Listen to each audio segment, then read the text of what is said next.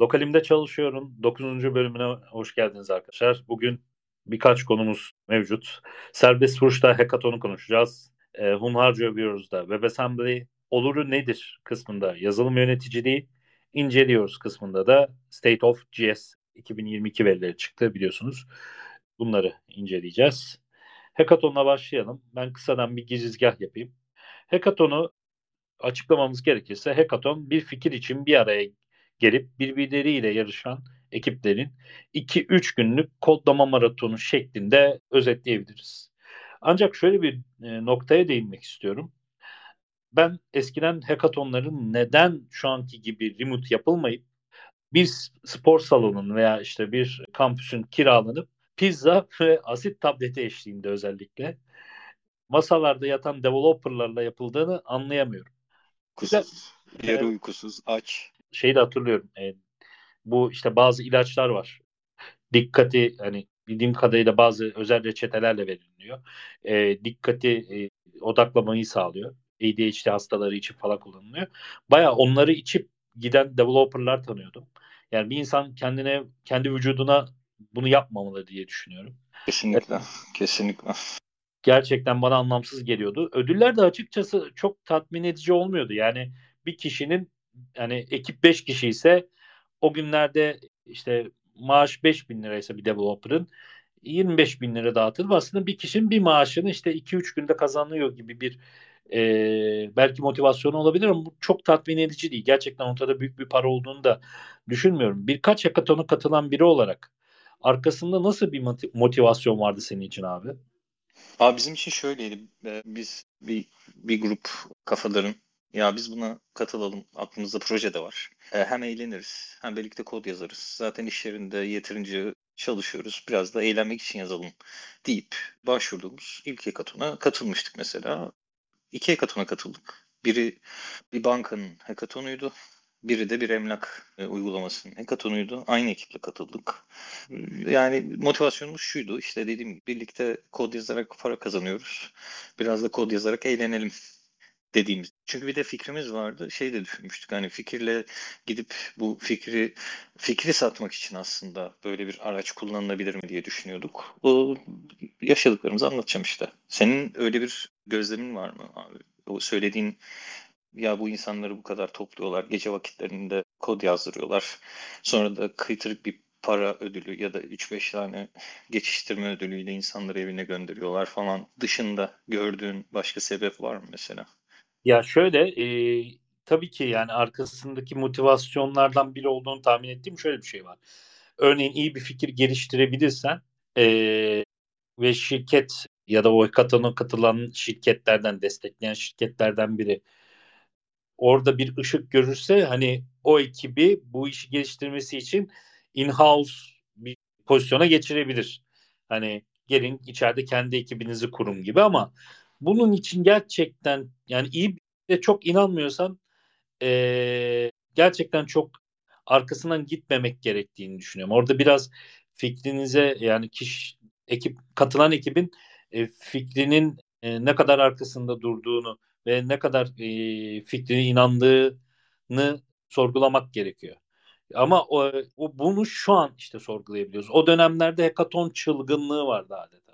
Yani Evet abi. Şey böyle fikir önemsiz abi. Gidelim ve bu bir şey gibi algılanıyordu. Bir sosyal aktivite gibi algılanıyordu abi. Bir sosyal Aslında öyle. Ama Aslında şöyle, öyle. Abi çok Hı. mantıklı bir sosyal aktivite değil. Gidip yani masalarda yatmalı, pizza gömmeli, ne bileyim e, gerçekten kötü kötü bir de yani hali hazırda tam zamanlı bir işiniz varsa ondan izin alıyorsunuz gibi bir durum da var. Yani birçok şeyi riske ediyorsunuz aslında. Evet. Şöyle düşün abi. Mesela aslında yazılımcılığı bir alt kültür olarak düşünürsen mesela İngiltere'den örnek vereceğim. Rave kültürü vardır mesela değil mi? Böyle gidersin deliler gibi dans etmek için arkadaşlarınla toplanır. Evde de dans ediyorsundur. İşte başka yerlerde de dans ediyorsundur. Ama onu oraya gidip gece uykusuz kalıp müzikle birlikte arkadaşlarınla birlikte dans etmeyi tercih edersin. Bu da alt kültürel bir reflekstir ya. Yazılımcılık da biraz öyleydi ya. Hani artık alt kültür değil tabii. Artık bir kültüre dönüştü. Yazılımcılık kültürü diye bir şey var.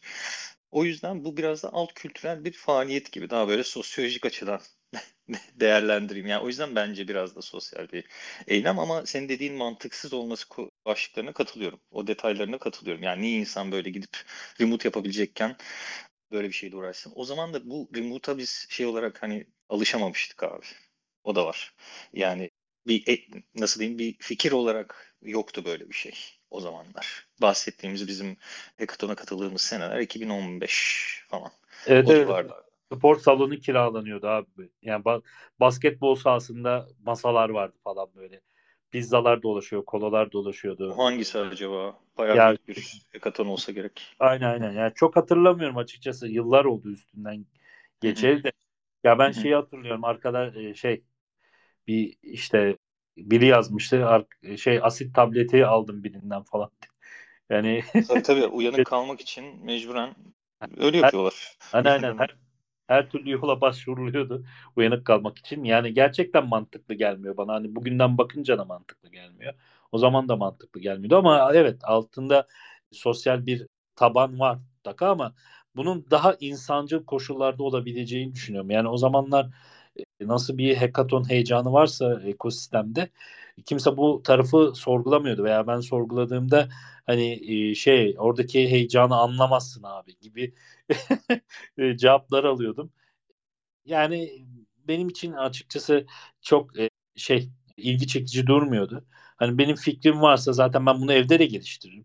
Yani veya arkadaşlarımla geçerim bir kafede de geliştirebilirim ya da bir ortama gideriz kendimizin rahat edeceğim, edeceğimiz konfor alanımızın olduğu bir ortama geçeriz ve ortamda da geliştiririz. Neden insan istifi gibi e, bir yere gidiyoruz ki bu bana mantıklı gelmiyordu o zaman da ki aslında şu an aslında bu ortadan kalktı ve e, her artık bütün hackathonlar neredeyse remote yapılıyor.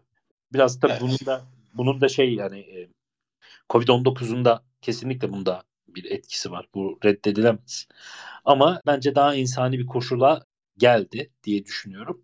Ben ekstradan hani e, sen benim birkaç yorumum daha var ama sen istersen bir anılarını paylaş abi. Oradan sonra ben yorumlarımı yapayım. Tabii seve seve.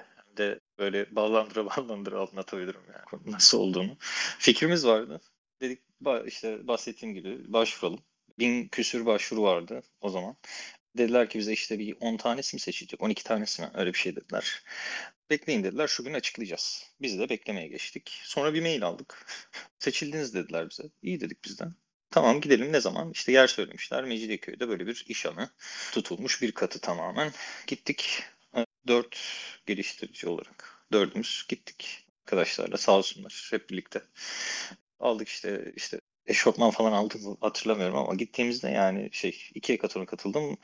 Bir sonraki katıldığımız hekatonda bu daha organize bir hekatondu. Çünkü böyle e, masa üstünde postitlerden beyaz tahtalara, yatacak şişme yataktan geniş karşılıklı hizalanmış güzel masalara kadar ve bütün elektrik teçhizatıyla birlikte bayağı oturup hani sadece oturup sadece kendi aramızda hani projelendirebileceğimiz bir ortamı oluşturmuşlardı. Ben sev, sevinmiştim ve şaşırmıştım da açıkçası. Sonra e, sunum başladı. Sunumu dinledikten sonra hekaton süresi baş, hekaton süresini başlatacağız dediler ve iki gün boyunca hafta sonu geliştirme yapacaksınız dediler. Başladık. Başlarken işte sunumda Hekaton'un başka isimleri olduğunu da öğrendik. Hakaton gibi.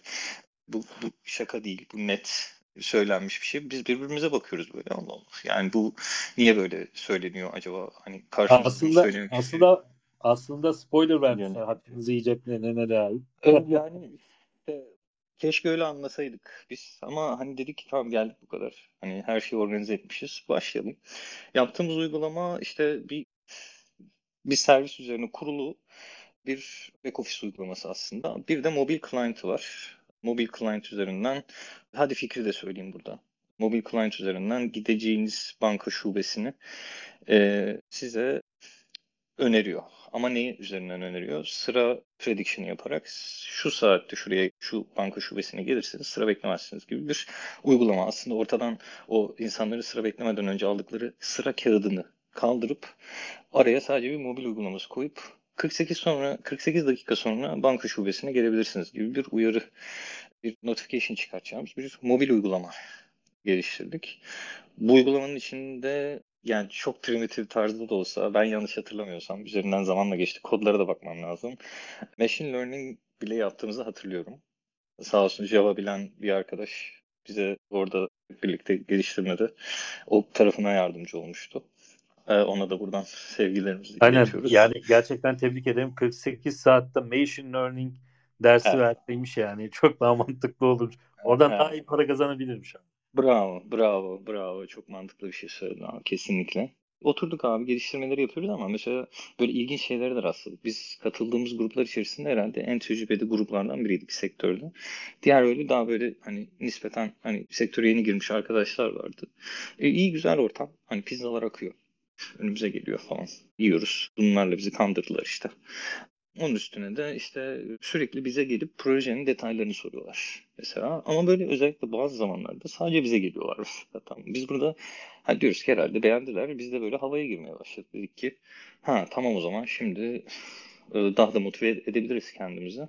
Dolayısıyla hani geliştirmeyi de o yönde hani hızlandırabiliriz. Biz uygulamayı bitirdik.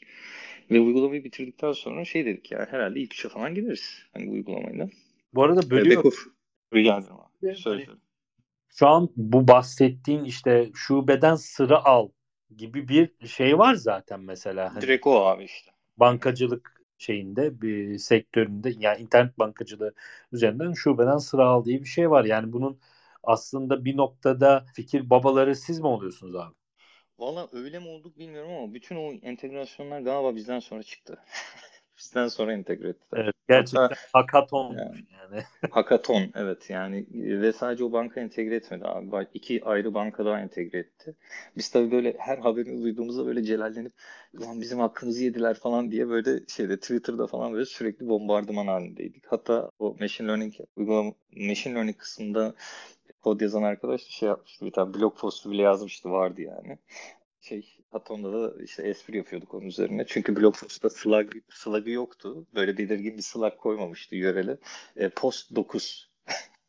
Bizim için oydu mesela işte arkadaşın blogu slash blog adresi slash post 9. Biz ona böyle gülüyorduk abi koydu. Neyse biz şeyi bekliyoruz işte birinciler açıklansın ikinciler işte nomination çıksın ortaya. Biz böyle şeyiz hani gittik hemen açıklanacaklar ama şey dediler bize öncesinde bir 5 dakikalık, 5'er dakikalık her gruptan şey bekleniyor. e, Sunum bekleniyor. Aramızda işte dedik ne yapalım, ne edelim, kim yapar, ne eder. Ben dedim gönüllü hani gireyim. Zaten ben çıktım şeyde bizim ekipten. Dedim ben hani anlatırım, siz de yanımda durursunuz. O sırada da şey yaparız, demo yaparız. Demo yapabiliyorsanız yapın da dediler bize çünkü. Çalışıp çalışmadığından emin olmak istiyorlar. Neyse biz yaptık demoyu. Demo da başarılı. Ya böyle şöyle diyeyim. Fully fledged uygulama yazdık. Anlatabiliyor muyum? Bayağı hani mobil app, ofis uygulaması ve servis. Böyle full. Hiçbir sorun yok. Real time çalışıyor falan. Böyle gayet iyi. Yaptıktan sonra bize şöyle bir soru geldi. Bütün sunumu bitirdik. Ekibin adı bu arada çok komik. Takinardi. Ekibi öyle koyalım dedik.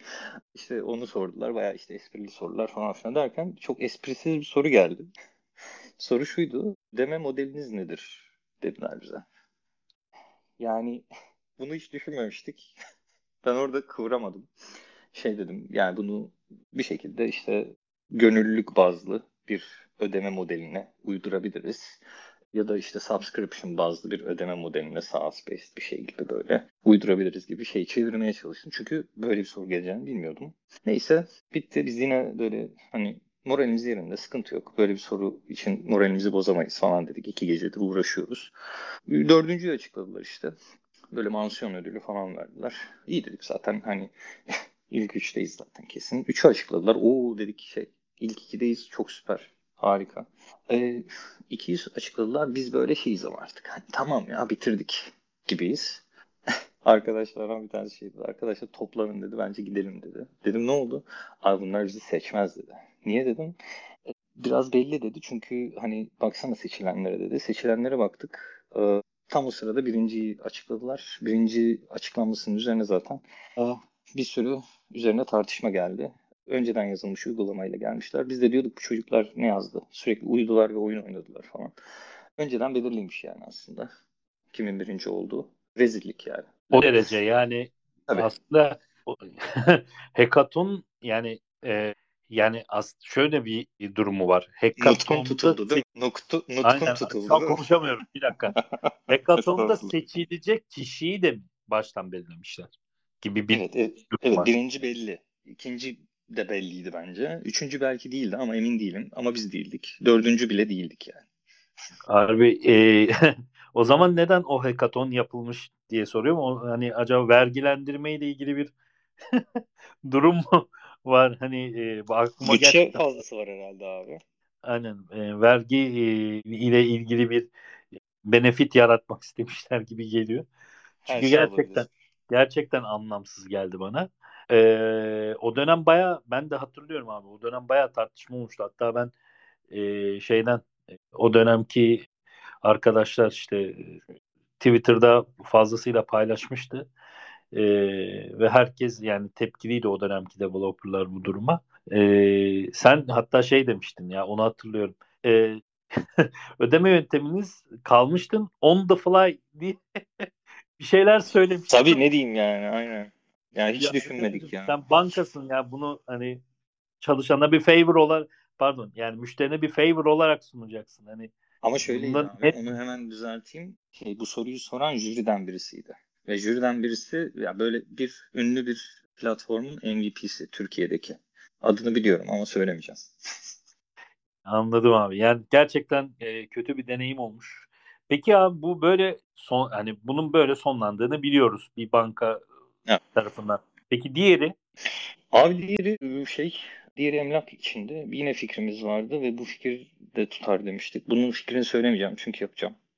O yüzden hani sadece hikayeyi anlatayım. Bu nispeten yine organize bir hackathondu. Emlak konsept üzerinden işte şey bir hackathon düzenleniyordu. Biz yine katılalım dedik. Hızımızı alamamıştık. Yenilen güreş yenilmeye doymuyordu. O yüzden biz işte tantunilerimizi aldık. O zaman işte henüz kız arkadaşım falan Eşim bize böyle tantuniler taşıyor, bir şeyler getiriyor falan böyle gece. İyi, iyiydi, güzeldi. Hatta orada jüride tanıdığımız bir abimiz de vardı. Ama biz şey tabii hiç şey yapmadık. Böyle bir diyalogumuz olmadı şey anlamında. Olmazdı zaten. Hak eden kazansıncılıktı bizim için amaç. Onunla da işte böyle güzel muhabbetimiz vardı o hekaton süresince. Tabii o gece falan kalmadı. Biz geliştirmeye devam ettik. Dedik bu sefer kesin bir şey yapacağız yani. Hani bir şey çıkacak yani. bu sefer birinciye daha güzel vardı. Bence işte Mac veriyorlar, işte bilgisayar, fully fledged böyle donanım falan veriyorlar. Gerçek bu iyiymiş. Bu hani şöyle düşünelim. iki gün kalıp hani bir Mac hani hele günümüz şartlarında düşünsen abi. Türkiye günümüz Türkiye şartlarında düşünsen iki gün kaldım hiç olmazsa Mac aldım falan hani ne bileyim hani ikinci bir ödül bence güzel olabilirdi. İyiydi, iyiydi ve yani şey gibi hani böyle ekipte kaç kişi varsa o kadar veriyorlar. Hani 5 kişiysen 5 tane veriyorlar haliyle. Bayağı, Öyle bayağı. hatırlıyorum. Evet ek bir sürü ödül var falan. Bu sefer başladık. Şeyden yine sunumumuzu yaptık falan. Mansiyon ödüllerinden başladık. Bir ara böyle bir şey olmuştu bu ödüller açıklanmadan önce. Ya böyle bir koşuşturma oldu. Nereye gidiyor bu insanlar dedik. Birkaç kişi böyle organizasyon ekibinden. Ya işte e, şey gidiyorlar. Işte, alışveriş merkezine gidiyorlar. Mansiyon ödülü için ödül alacaklar falan. Ha ne alacaklarmış dedik. Şey e, bu su tabancaları var ya büyük. Adını unuttum şu anda aklıma gelmiyor. Bir adı var. Özel bir adı var şu anda aklıma gelmedi. Hatırlayınca söylersin abi. Sen hatırlarsan. Neyse dedik herhalde bunları alacaklar. Alsınlar dedik çocuk, çocuklar, çocuklar, çocuklar eğlensin. Değil mi? Plaket evet. gibi bir şey mi? Tam... Yok yok su tabancası ya bildiğin su tabancası yani. Ha Nerf mü? Nerf Nerf evet evet. Abi gerçekten mi? Nerf. Öyle mansiyon ödülü olur ya. Abi mansiyon ödülü ve bize şeydi işte aç, başladı işte nominasyonlar, konuşma yapıldı, sunumları bitirdik. E, ve mansiyon ödülü işte bu sefer galiba yanlış hatırlamıyorsam ilk üçü açıklayıp sonra mansiyonu yaptılar. Yanlış hatırlamıyorsam. İlk üç açıkladılar biz yerlerdeyiz yine. Tamam mı? Böyle şeyiz. Hani hayal kırıklıkları. İşte zaten API'ları falan çalışmamış. Hani biz iyice böyle yerlere yerlere disappointment yani tamamen hayal kırıklığı falan. Mansiyon ödülü dediler. Taki nerede? yine hani tabii. Artık birbirimize bakarak o şey karamsar olan arkadaş vardı ya bir önceki hekatonda. Hadi gidiyoruz diyen. Evet. O arkadaşa bakıp o ben size dememiş miydim diye ikinci kere. ikinci kere. Yalnız bu arada bunu ben size dememiş miydim diyen adamla iki gece ya- uyumadan kod yazmışız falan. Öyle bir makine koduru idi arkadaş. Evet. Makine gibi kodurdu. Evet makine ee, gibi kodur olarak bir nerf silahını. Nerf Hatta şöyle oldu. Şeyi bile paylaşamadık öyle diyeyim. Ya bu Nerf'ü kim götürecek şimdi? Abi sen alsana. hani öyle oldu hani sen al götür falan Abi gibi. şey Böyle gibi utanç Kesinlikle abi. utanç abidesi böyle. ben bunu niye alacağım kardeşim al sen falan gibi bir muhabbet Rezillik. olmuş olabilir.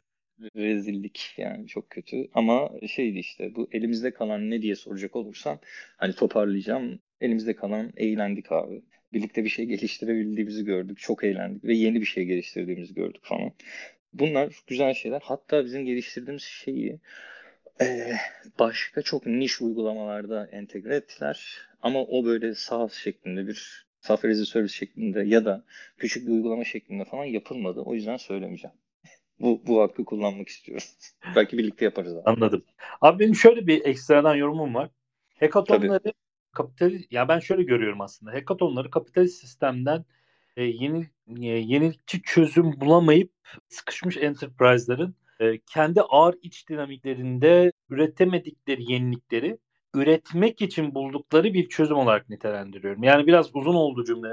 Farkındayım. Şöyle e, İyi anladım. kısaltabilirim. Hani e, enterprise firmalar içerisinde yenilikçi fikirler açığa çıkamayabilir hiyerarşi yüzünden. Çünkü katılaşmış ve ağırlaşmış bir dinamiğe sahip olabilirler. Bundan nasıl kurtulabilir? Yeni fikirler nasıl üretebilir? İçeriden üretemeyince dışarıdan bir şekilde ucuza bunu temin etmenin yolu gibi düşünüyorum. Eğer hackathon'a yani ben ayrıca şöyle bir şey düşünüyorum. Yani eğer bir enterprise firma hackathon'a ihtiyaç duyuyorsa öncelikle kendi iç dinamiklerini düzeltmesi gerekmez mi?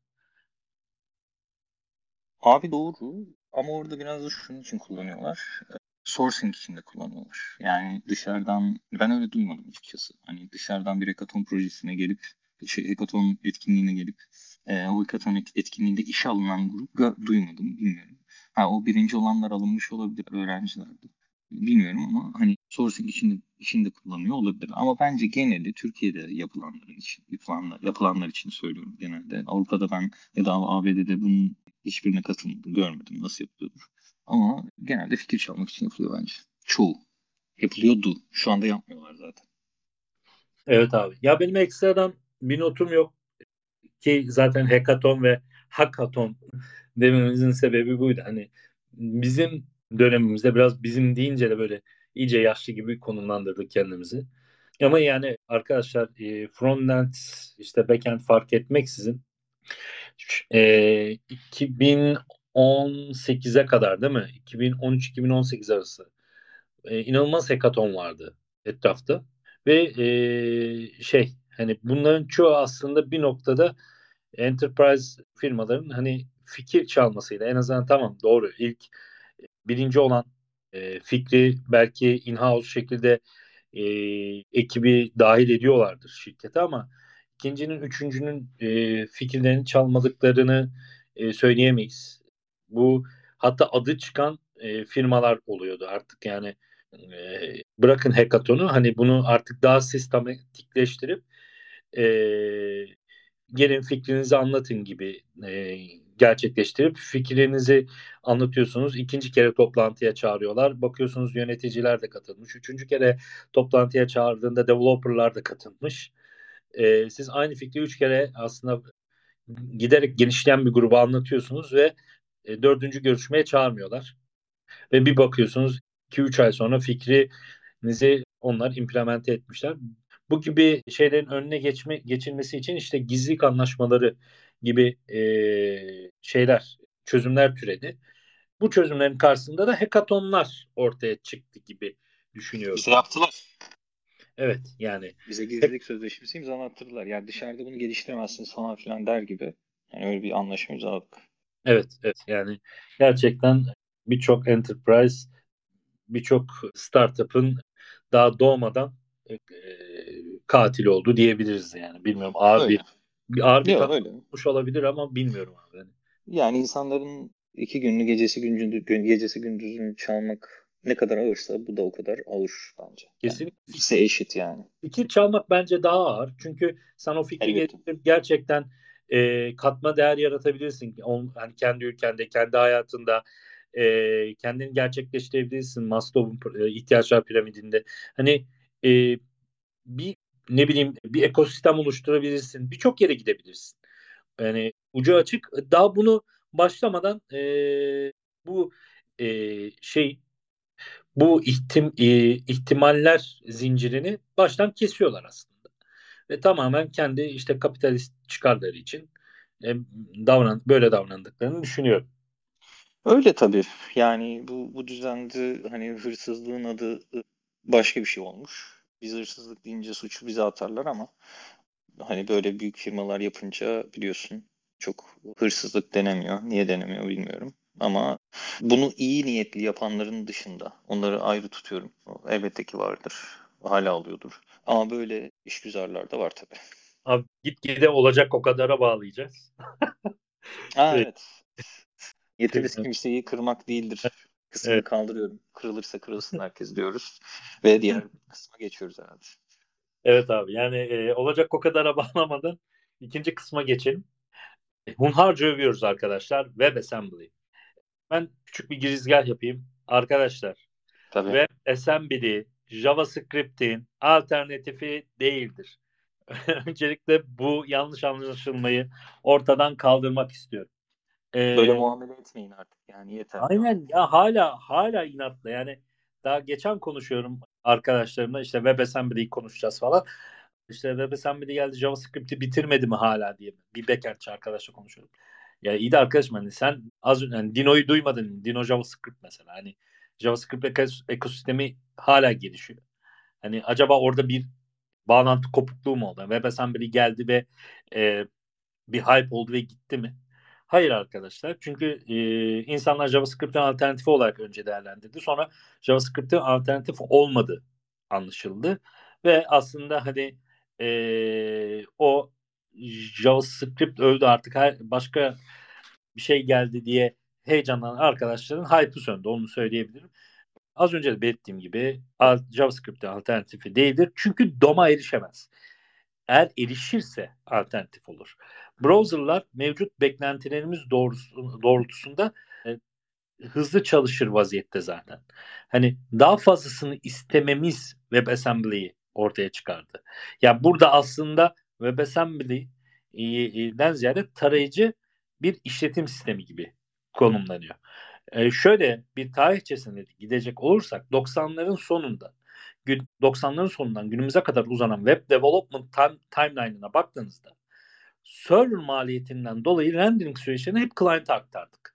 Yani gerçi şu an yine server side rendering deyip biraz backdoor feature yapıyoruz ama yine de aslında bu, bu bence geçici bir çözüm.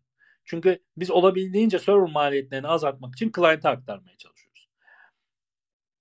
Client'a aktarmayı amacını çok rahat görebilirsiniz. WebAssembly bu sürecin son aşaması olarak değerlendirilebilir.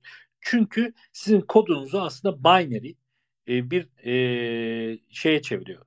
Binary'ye çeviriyor. Şöyle de değerlendirmek lazım. Hani JavaScript dynamically type bir dil olduğu için bellek yönetimi konusunda belli sınırları var. E, statically type dile göre daha zor şey bellek yönetimi sağlıyor. E, WebAssembly bir dilden ziyade bize bir ortam sağlıyor arkadaşlar.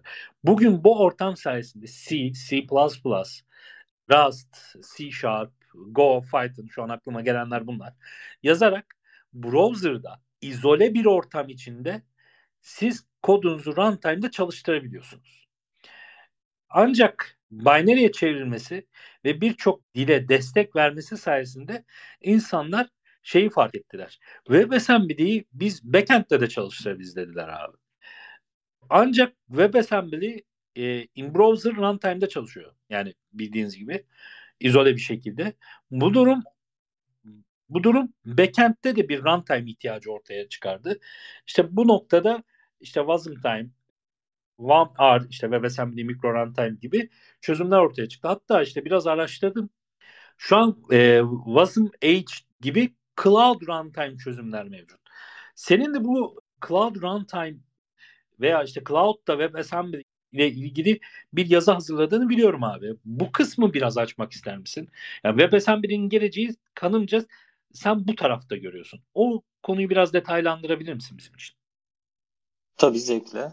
Yani ilk olarak çıkışı isminden de işte çok unfortunate yani çok talihsiz bir ismi var aslında WebAssembly'nin ama 2015 civarında açıklanmasındaki amaç belli başlı programlama dillerinin browser'da da run edilebilmesini sağlamak. Özetle çok uzatmadan teknik detaya inmeden. Bunu nasıl yapıyor? Aslında bir tane system interface var. Bu her dilin kendisine has oluşturulmuş compiler'ıyla, WebAssembly compiler'ıyla binary'ye dönüştürülüp browser'da run edilebiliyor. Yani aslında başka dillerde yazdığınız uygulamalar için browser'ı runtime gibi kullanma amacıyla yapılmış bir nasıl diyeyim binary converter. Yani bir nasıl diyeyim bir hedef, target binary format diyen de var. Target diyen de var. Compilation target diyen de var. E, bu ne demek? E, hani ilk başta pazarlarlarken hatırlarsın e, şey yapmışlardı ve Doom'u işte browser'da evet, evet. ettik. E, Unity, işte Unity, Unity çok özür dilerim bölümüm için ama Unity gerçekten inanılmaz bir şeydi ya. Unity'de ben ufak tefek bir iki oyun yazmıştım. Deneme amaçlı. 2D oyun işte. Aslında Flappy Bird klonu gibi. Hı. O zamanlar popülerdi hatırlarsın. Abi Unity'de yazdım. Web'e çıkar dedim. İşte ve tamamen şey e, önceleri WebGL'le falan destek veriyordu. Sonrasında WebAssembly destek veriyordu. Hatta WebAssembly ile tank oyunu falan yapılmıştı Unity'de.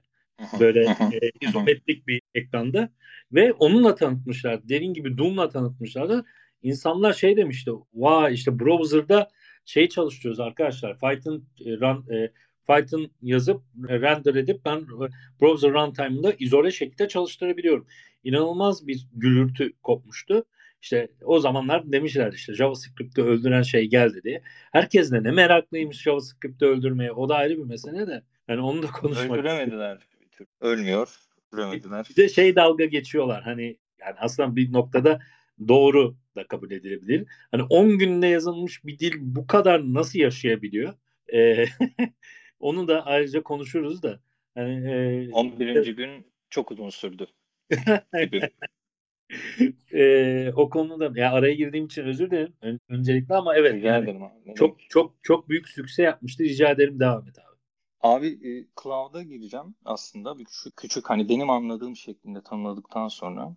Yani şöyle bu binary formatı bu compilation target'ı client'ta e, test edildi aslında. Asıl gelmek istediğim konu o. Sen browser'da browser'daki kullanım amaçlarına değindin ya. Hani AutoCAD'i işte browser'dan run etme. İşte Figma önemli. Figma'nın önemli bir kısmı WebAssembly bildiğim kadarıyla mesela. Ha, bu, bu gibi şeyleri var. Hani mesela Canvas yok benim bildiğim şeyde.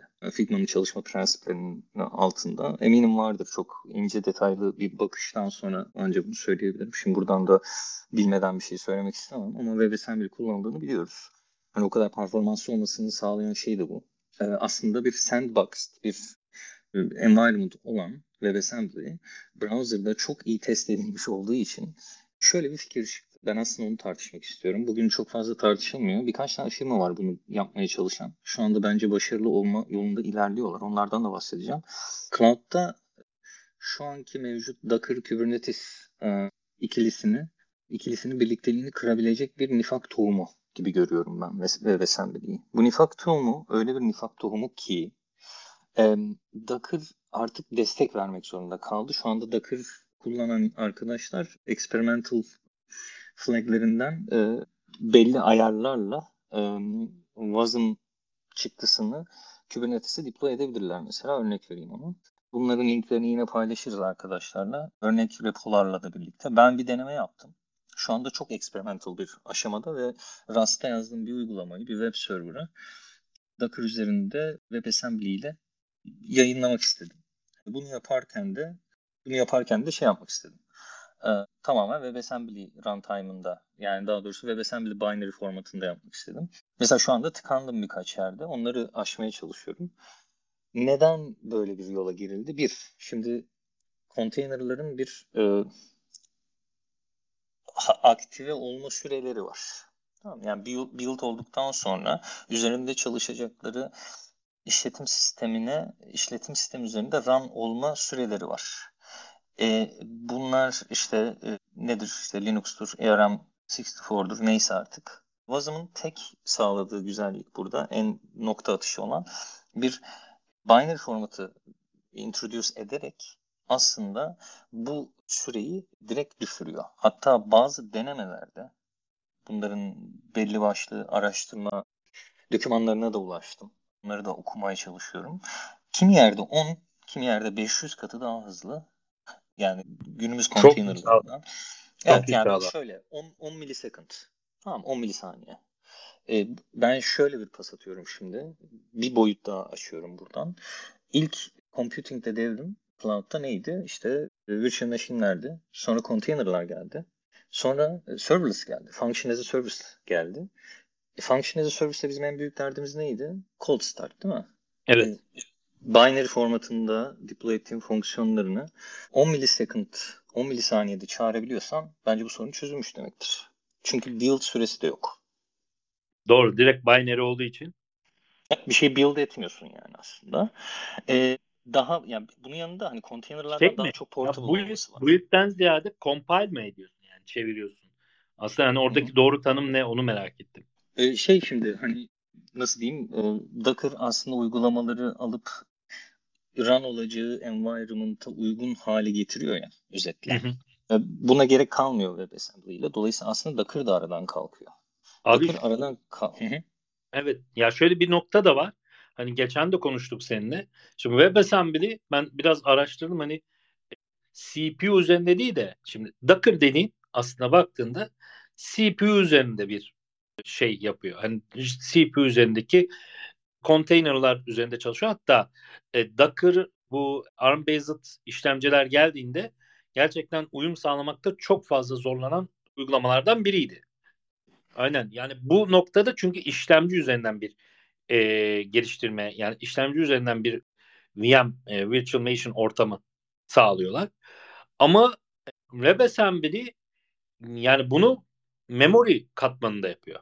Şimdi memory katmanında yaptığında aslında sen yani Docker gibi bir e, CPU depend bir şeyi ortadan kaldırmış oluyorsun. Bağımlılığı ortadan kaldırmış oluyorsun.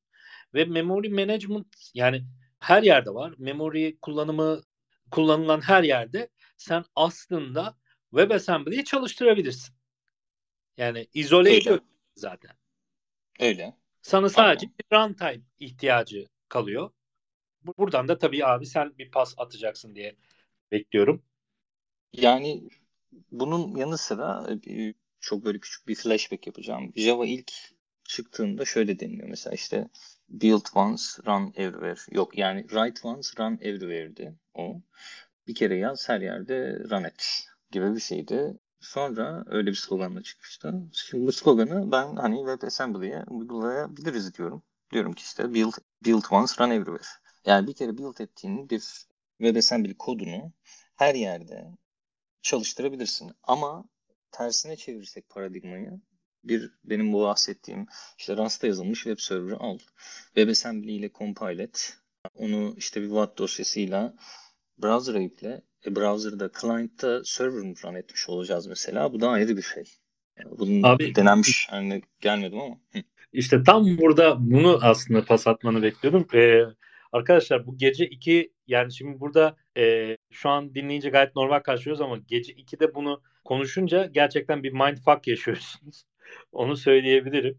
Bir şey bulmuşuz gibi düşündük. Gerçi de ne kadar etkindir hani kullanılır yapılır bilmiyorum ama yani bu mantıkla bu da oluyor. Evet yani aslında şu an WebAssembly sayesinde e, paradigma şeyi e, bakışı yani backend frontend ayrı ya da işte client server diyelim o daha mantıklı olur.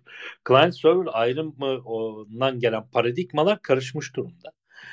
Bir şeyi sanallaştırıp yani WebAssembly üzerinde her yerde çalıştırabiliriz. Yani bunu back, e, server'ı kalkıp e, browser'da çalıştırmaktan tutun elinizdeki kodu e, embedded desteklemeyen örneğin ne var embedded desteklemeyen? Sanırım Go desteklemiyor.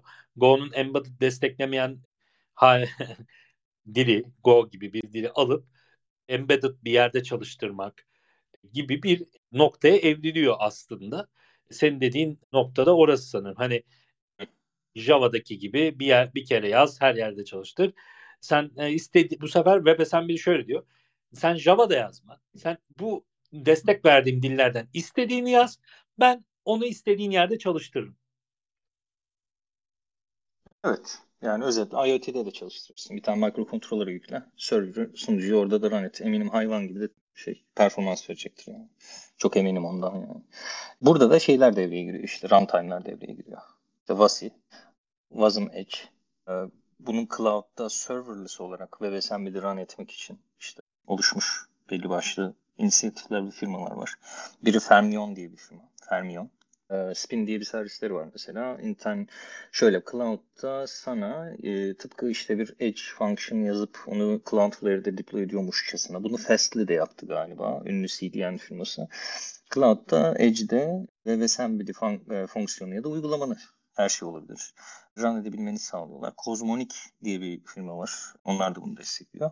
E, şu anda bir şey var. Bir eğilim var açıkçası. Bakalım nereye gidecek merakla bekliyorum. Herkes baksın. Bu arada şey notlarına bakarken bu spin dediğim Fermion servisinin üzerinde Lua'da run edebiliyormuşsunuz WebAssembly'de. Yani benim favori dillerimden birisi olduğu için de onda.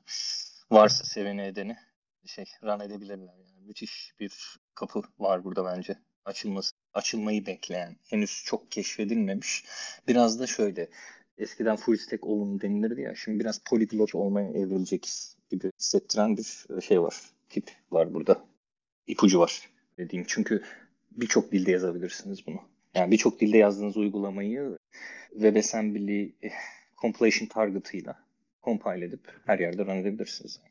Şeyi ben çok sevdim açıkçası yani dil bağımlılığının ortadan kalkmasını ben e, harika buluyorum. Çünkü günümüz developerları hani zaten e, frameworklar arasında koşturuyorlar. Zaten library'ler arasında koşturuyorlar.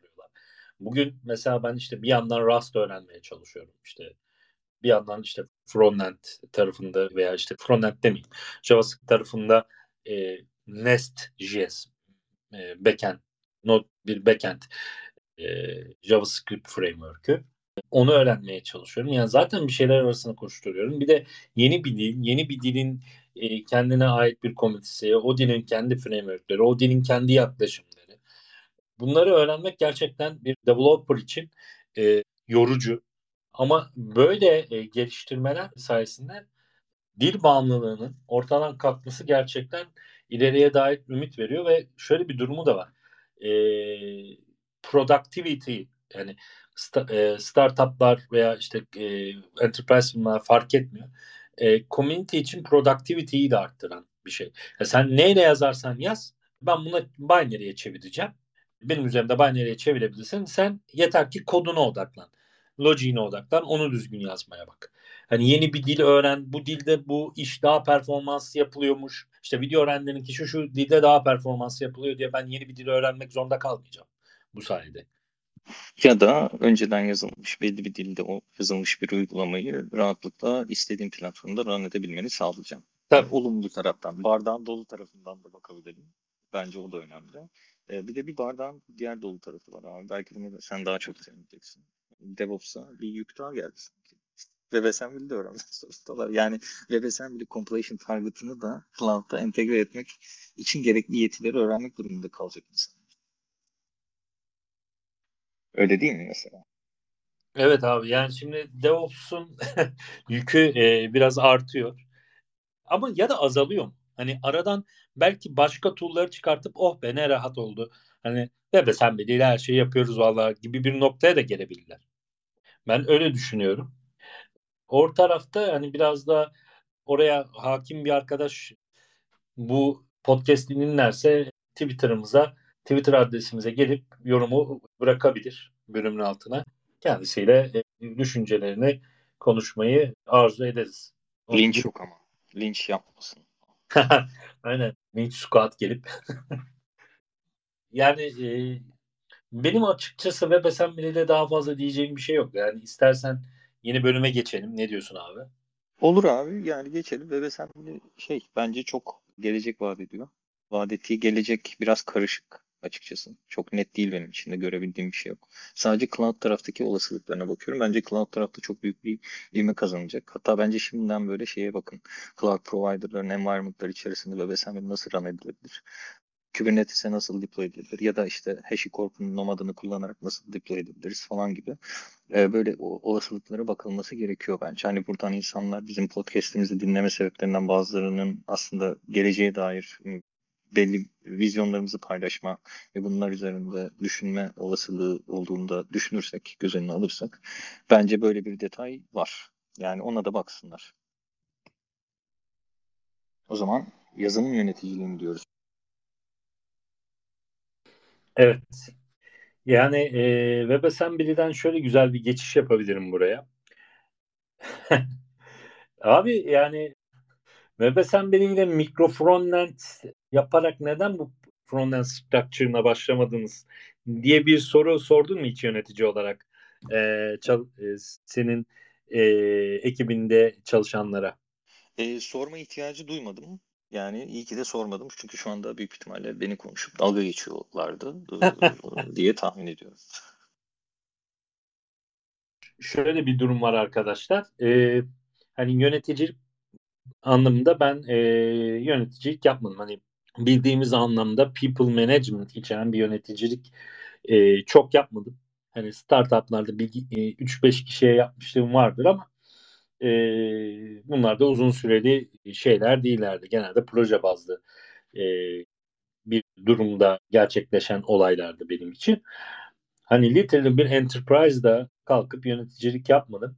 Hani yöneticiliğe en yakın olduğum, gerçek bir anlamda yöneticiliğe en yakın olduğum nokta frontend architect anlamında bir şeyler yaptığım nokta ama o da aslında teknik bir yöneticilik. Hani burada teknik ve people management gibi bir ayrım tam olarak var mı yok mu onu merak ediyorum abi. Öncelikle bunun cevabını. Valla çok güzel Mesela, toparladın. Yani çok güzel giriş yaptın. Hani insan yani şöyle sektör yeni arkadaşlar. Dolayısıyla e, yeni olduğu için de ihtiyaçlar biraz zaman ihtiyaçların fark edilmesi için daha zaman geçmesine ihtiyaç var.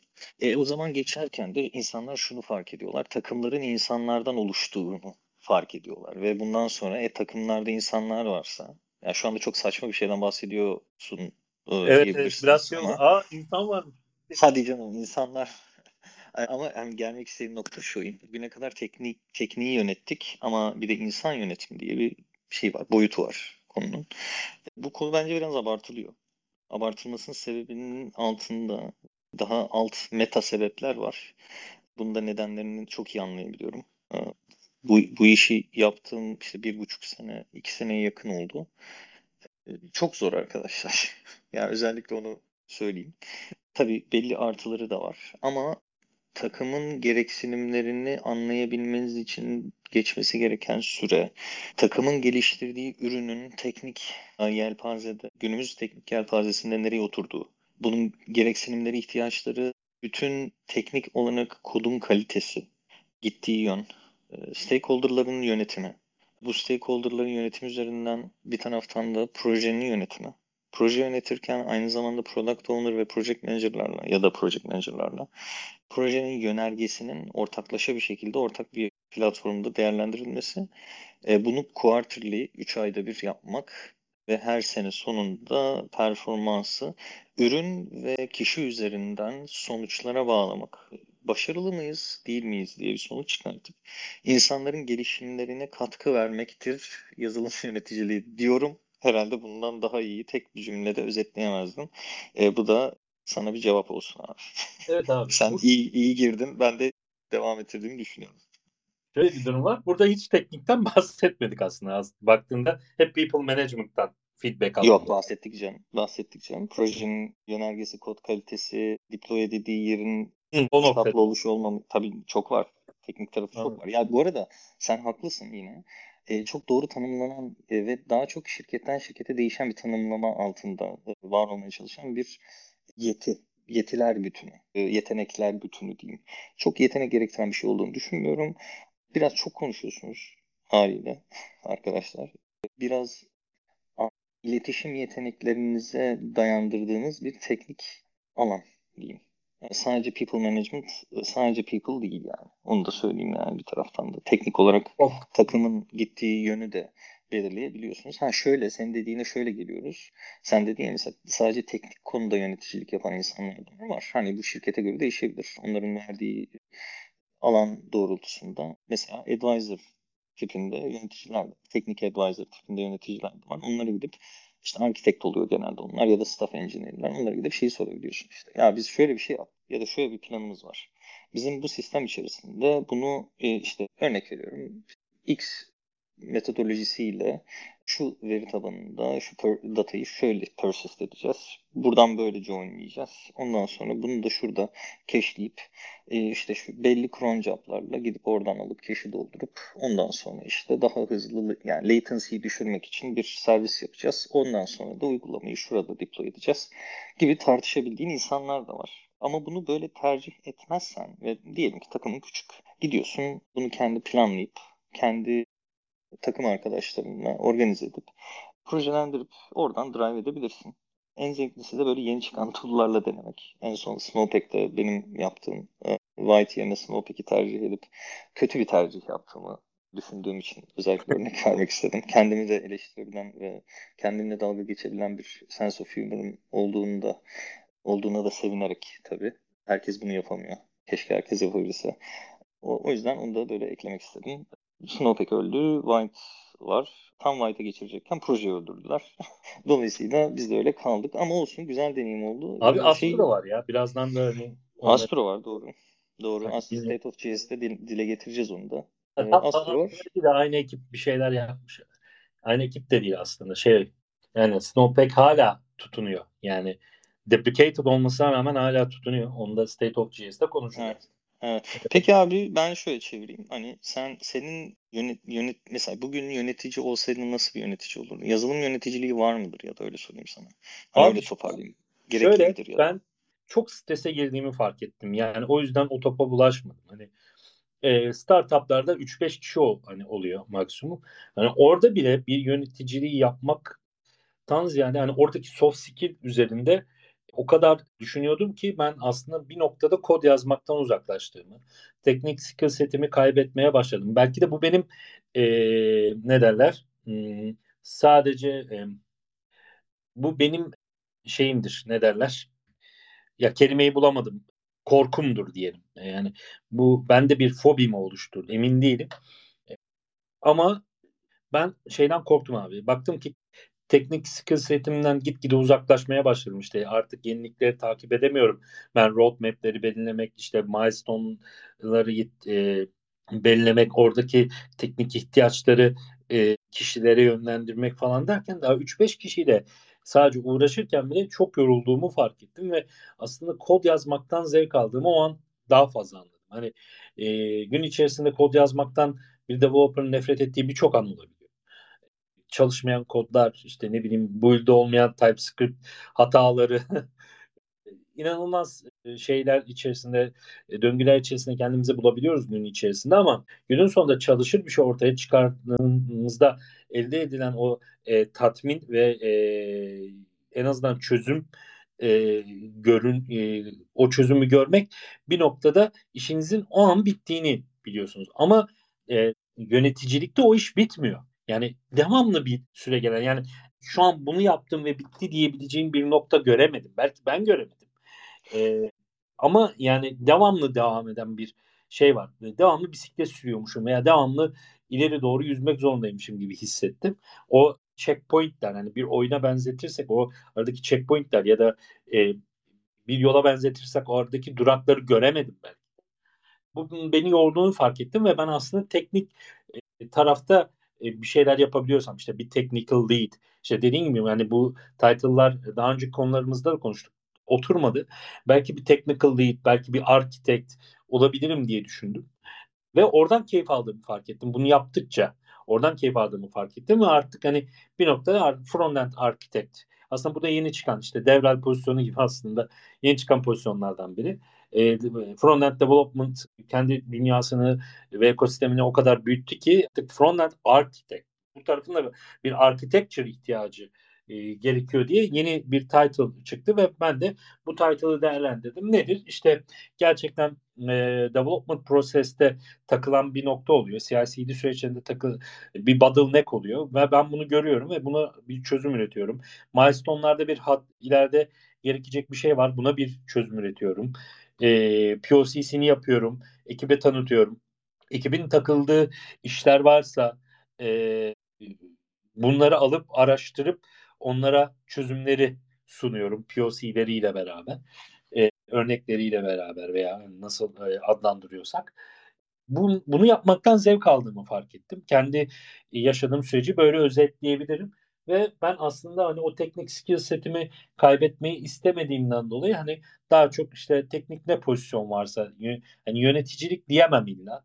E, ama o teknik advisor hani senin tanımlaman çok güzel. Hani bilir kişi mi desem bilemiyorum Türkçe'de. Ya olur olur. Aynen aynen. Evet. Ya işte bir problem var. Kime gitmeliyiz abi frontend konusunda? Cavi'de gidelim. Ya ben bu, bu o adam olmaktan memnunum. Hani ve bu bana gerçekten güzel bir özgüven sağlıyor gün içerisinde. Ama abi people management bitmiyor. Yani bir durağı yok. Hani bu task'ı tamamladım ve gönderdim. Hani okey şu anki işim diyebileceğim bir nokta göremediğim için o tarafa ben hep şey çekinceli yaklaştım aslında. Ya biraz şu perspektiften bakınca daha iyi anlaşılıyor. Ben öyle kendimce anlam, tabir bulabildim, diyeyim, tanımlama bulabildim. Senin bahsettiğin teknik liderlikte projeler, projeler. Yani projeler üzerinde bir technical assessment yapılıyor. Ve oradan işte proje bitince, gerçi hiçbir projede bitmiyor bu arada aslında. Hani milestone'ları var ama aslında hiçbir proje yine bitmiyor. Çünkü süreci o proje öldürülene kadar hani süreci devam eden bir evet. zaman çizelgesinde devam ediyor. Ama burada şöyle bir şey var. Burada takımın kendisi proje. Ben yani tanımlarken böyle bulabiliyorum. Mesela bir engineering manager ya da bir tech lead engineering manager. Ben biraz daha kendimi o yönde görüyorum. Hem teknik skilllerimle hem de people skilllerimle e, ortaya bir böyle bir şey gibi nasıl diyeyim e, team, team lead noktasında bir realizasyon yapmaya çalışıyorum. O yüzden burada takımın kendisi proje oluyor. Takım elemanlarının gelişimi, yazdıkları kodda dikkat ettikleri noktalardan tut, teknik olarak yaptıkları tercihler, e, akıllarında bir fikir var. Bunları projelendirmek, bunları projeye entegre etmek ve bunların süreçlerini tasarlamak ve bunları entegre etmek. Bunun dışında o insanların bireysel gelişimlerini sağlarken bunun gerekli araçlarını da onlar bu konu üzerinde çalışırken yaratmak. Mesela işte bir pro, proje vardır. X dilinde yazılmıştır ve o X dilinde bir know-how yoksa o takımda senin o altyapıyı takıma yaratman gerekiyor. Nasıl yaratacaksın? İşte belli eğitimler, belli des teknik desteği vererek bu arada senin de öğrenmen gerekiyor burada aslında. Tamamen people lead ya da people management olarak tanımlanmış bir pozisyon değilse bu teknik Hı. anlamda senin de katkı vermen gerekiyor ki bu benim en sonki tecrübemde projeyi ben başlattım. Projenin POC'sini ben yazdım. Sonra ekibi topladık. Arkadaşlar bunu ben yazdım. Çalışıyor. Deploy edilmiş halde. Ben zaten vertical slicing ile çalıştığım için en sevdiğim tek kişilik çalışma yöntemi. Bütün takımda da çalıştım ama tek kişide de çok iyi işliyor. Vertical slicing ile deploy edip şey dedim. Arkadaşlar bunu yazdım. Şimdi bundan sonraki teknik decision'ları birlikte alalım. Nereye deployacağız? neler kullanacağız? Bunları gereklilikleriyle birlikte karşılaştırıp bir gereksinim tablosu çıkartıp bunu, bunu slice'lara bölelim ve çalışmaya başlayalım dedik. E, onun üzerine bir güzel bir kolaboratif bir uygulama çıktı. Yani bayağı kolaboratif ve real time bir uygulama çıktı. Yani ben böyle tanımlıyorum. Hani proje genelde takım yazılım yöneticiliğinde. Umarım yani açıklayıcıdır. Evet ama insanla uğraşmanın e, teknikle uğraşmak ya da kodla uğraşmaktan daha zor olduğunu kesinlikle düşünüyorum. E, ve hani e, orada o soft skill setinin herkeste olabileceğini de düşünmüyorum. Hani geliştirilebilir, Kesinlikle. geliştirilebilir ama abi sabır diye bir şey var ya. Hani o sabır noktasında çok primitif bir haklısın. noktadan yaklaşıyorum. Yani yani benim en son mesela yani frontend architect pozisyonunda en zorlandığım nokta sabahlara kadar kodu araştırmak, çözüm araştırmak, e, GitHub issue'larında yanıtlar, cevaplar, işte e, sorularla uğraşmak. Soruyu soruyorum, onun cevabını alıyorum. İşte oradan başka bir issue'ya gönderiliyorum. O issue'dan yani oradaki karmaşayla uğraşmak gerçekten şey kadar beni yormadı. people resist yani o insanların istemezlik diyebileceğim diye tabir edebileceğim yani monorepo'yu tanıtıyorum arkadaşlara işte belli POC'lerini yapıyorum e, gönderiyorum hemen bir direnç görüyorum karşımda. Trunk Based Development'ı kalkıp e, POC'sini hazırlıyorum. DevOps'a gönderiyorum. DevOps'a sunum gö- sunumda gösteriyorum. DevOps inatla Git Flow'u istediği için yanındakine telefondan yani bizzat muhatabım olan kişi yanındakine telefondan komik video gösteriyor abi. Yani ben o o noktada şey dedim ya ben insanla uğraşmak ya tabii ki ben belki kötü örneklerine denk gelmişimdir ama insanlarla uğraşmak daha yorucu abi. Onlara bir şeyi kabul ettirebilmek, e, onların iyiliğine olacağını yani kötülüğünü istemediğini e, bu hem şirketin hem kişilerin hem development prosesin iyiliğine yararına olacağını kabul ettirmek yaklaşımı tool'ları bunları kabul ettirmek gerçekten çok zorladı beni. E, ben mesela bu işte frontend structure'ı e, end to end olarak tasarlarken yaklaşık bir hafta neredeyse geceli gündüzlü çalıştım. Bunların POC'lerini hazırladım. Hatta sen de noktaları biliyorsun. Bu POC'leri hazırladım. Frontend arkadaşlarla paylaştım. Ben iki buçuk saatlik sunumdaki kadar yorulmadım abi. Orada sunumda yani en son şey durup nefes almaya falan başladım. Duvarlar üstüme geliyordu. E, gerçekten hoş bir deneyim değildi benim için. Ya insan şöyle yani bu öğrenilen bir şey. Kimse tahammül haddi çok üst sınırlarda doğmuyor. Bu sonradan öğrenilen bir zorla da olsa bir şey. Çünkü şey yani nasıl diyeyim sektör de yeni olduğu için bu deneyimler de yeni. Eskiden yoktu bu mesela hani dolayısıyla biraz şey zamanla oturacak yerine. Ama tabii onu söyleyelim sen iyi bir de, yani bir ayrım yapsan teknik leadlikle people leadlik arasında. Bunu direkt böyle keskin sınırlarla alan firmalar bence var. Bu kadar keskin almayanlar da var. Ama düşünenlere bu bahsettiğimiz yetenek setlerini geliştirmelerini önerebiliriz. Yani sadece yapabileceğimiz odur. E, tabii bu arada yine ücret çalışansınız arkadaşlar. Kral olmuyorsunuz, başkan olmuyorsunuz, üstad olmuyorsunuz. İşte gece telefonunuz yine çalabilir. Çok garip şeylerle karşılaşabilirsiniz. O yüzden genellikle bu tür pozisyonlar için başvurmak isterseniz genellikle şirketin kültüründen de emin olun. Çünkü şirketin kültürü tabii yazılımcı olsanız yine aynı sonuçları yaratacaktır sizin için olumlu olmuşsun ama emin olun sizden beklentiler nedir diye netleşin. Ve aynı zamanda bu pozisyonun başarı kriter, kriterinin o şirket tarafından doğru tanımlanıp tanımlanmadığından da emin olun. Yani belirsiz bir okyanusa derinliği bilmeden atlamayın. O derinliğin size önceden söylenmesini talep edin ki bunu söylemek zorundalar. Ki siz de ona uygun teçhizatla ya dalın ya da yüzeyde kalın diyelim ve galiba yavaş yavaş diğer ben, konumuza. Ben alayım abi. E, benim Tabii hala konuklarım var ya. Aa eyvallah. evet evet. Ya şöyle e, yöneticilik yani en azından şu an günümüzde tek net bir ayrıma geçmediği için hem people management hem de e, teknik management anlamında bir e, yetenek seti istiyor. Ancak kariyer basamaklarına tırmanan bir developer yönetici kademesinde yükseldikçe teknikten biliyorsun abi gittikçe uzaklaşıyor. Ya burada en azından yani bu konuyu deneyimlemiş biri olarak bu dengeyi sen nasıl sağlıyorsun? Valla ben merdiven falan çıkmadım aslında. Ee, ama e, nasıl yani nasıl deneyimledim diye sorarsan ya da nasıl handle ettin diye sorarsan Tam olarak şey şu. Yani developer'dın aslında bir noktada developer'dın. Sonra yöneticiliğe geçtin. Belki buradan daha da hani ileriye CTO'luğa geçeceksin. Tabii ki bu önüne çıkan fırsatlar ve senin kariyer planınla ilgili bir şey ama hani örneğin CTO'luğa geçeceksin diyelim ki genelde günümüzde öyle gözükür. E, gitgide teknikten uzaklaşıyorsun. Ben şeyi gördüm mesela hani CTO olup hala o teknik skill seti kaybetmek kaybetmemek için e, boş zamanda React Native ile uğraşan. İşte e, kalkıp Boş zaman kod yazan. Gibi. Aynen yani, aynen React Native'de kod yazan, ürün yapan. E, tamamen paraya da ihtiyacı yok. Sadece o teknik skill seti kaybetmek istemiyor adam. Hatta gelen parayı çalıştırdığı işte freelance olarak çalıştırdığı arkadaşlara dağıtıyor. Genel olarak mesela. Böyle insan da tanıyorum. Şöyle insan da tanıyorum abi. Hani e, yönetici olarak 9 yıldır orada olduğu için sadece yönetici olmuş ve insanları zaruri bir şekilde haftada 3 gün mesaiye bırakan ve e, rezillik. Rezillik. Yani ve her e, planlama toplantısına girip gün içerisinde asla göremezsiniz.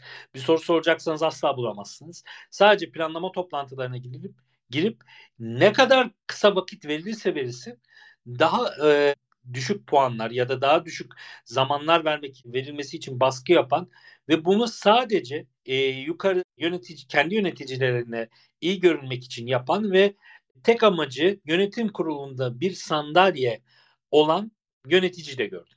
Tabii Şimdi, bu iyi güzel kötü örnekler. Aynen güzel iyi ve kötü örnek olarak ayırabiliriz. Tabii ki her işte yani çalışan avantajına ve dezavantajına çalışan ya da kendi avantajını ya da kendi çıkarlarını takımın çıkarlarından e, şirketin çıkarlarından önde tutan kişiler her yerde vardır. Şimdi ben şeyi merak ediyorum. Bir tarafta tamamen artık e, e, teknikle e, ilişkisini kesmiş bir adam örneği gördük. Bir tarafta da e, aslında ne kadar yükselirse yükselsin o teknik skill seti kaybetmemek için hala komüniteye giren, işte komitede yorumlar yapan, hala dokümantasyon okuyan, özel vaktinden çalıp yani work life balansı bozup aslında. Bu da toksik, kendi hayatında toksik bir yere gidiyor. Ee, burada work life balansı bozup kendi vaktinden çalıp hala React Native üzerinde kod geliştiren e, bir şeyde gördüm, yöneticide gördüm. Burada bir denge sağlanması gerektiği aşikar. Bu denge nasıl sağlanmalı? Aslında ben bunu merak ediyorum. Abi şöyle bu bahsettiğin konu çok daha genel bir e, sorunun konusu bence. O genel sorunun konusu da şu. Yani bizim bugün günümüzde sosyal sosyal hayvanlar olarak değil de productivity e, makineleri olarak dizayn edilmemizle alakalı. Sürekli üretim halinde olalım ki yeteneklerimizi kaybetmeyelim anlayışı çok iyi e, agite edildiği ya da propaganda edildiği için diyeyim. O yüzden bu biraz onunla alakalı bir şey. Hani o kişinin kendi hayat gayeleriyle dengelenebilecek bir konu bence. Ama insanlar bugün boş zamanlarında oturup iş için kendini geliştiriyorsa e, bu bu çok daha genel bir sorun yani. Bu sadece yazılım yöneticiliğiyle anlatılabilecek bir şey değil bence. Sen de düşünüyorsun. Ya abi e, ben açıkçası e, ya zaten sektörün dinamiğinde olan bir şey bu. Hani aslında hani hep eleştiriyorlar ya. Elçi sözlükte özellikle Twitter'da da eleştiriliyor. İşte taksi evet. diyorsun, yazılımcıyım diyorsun. Yani Türkiye'de böyle oluyor. Yazılımcıyım diyorsun. O iyi para kazanıyorsun diyor. Ya az önce kardeşim indirimden şey aldım, pantolon aldım ya. Hani indirim olmasa alamayacaktım falan diyorum yani. Öyle insanların ben de bir yandan şeyini yıkmaya çalışıyorum. O ön yargısını yıkmaya çalışıyorum. Evet ama yani nispeten birçok sektöre göre iyi kazanıyoruz. Hani baktığınızda ortalamaya vurduğunda iyi diyebiliriz en azından Türkiye şartlarında. Ancak şöyle bir durum var. Bunun boşa olmadığını aslında anlatabil anlamak gerekiyor.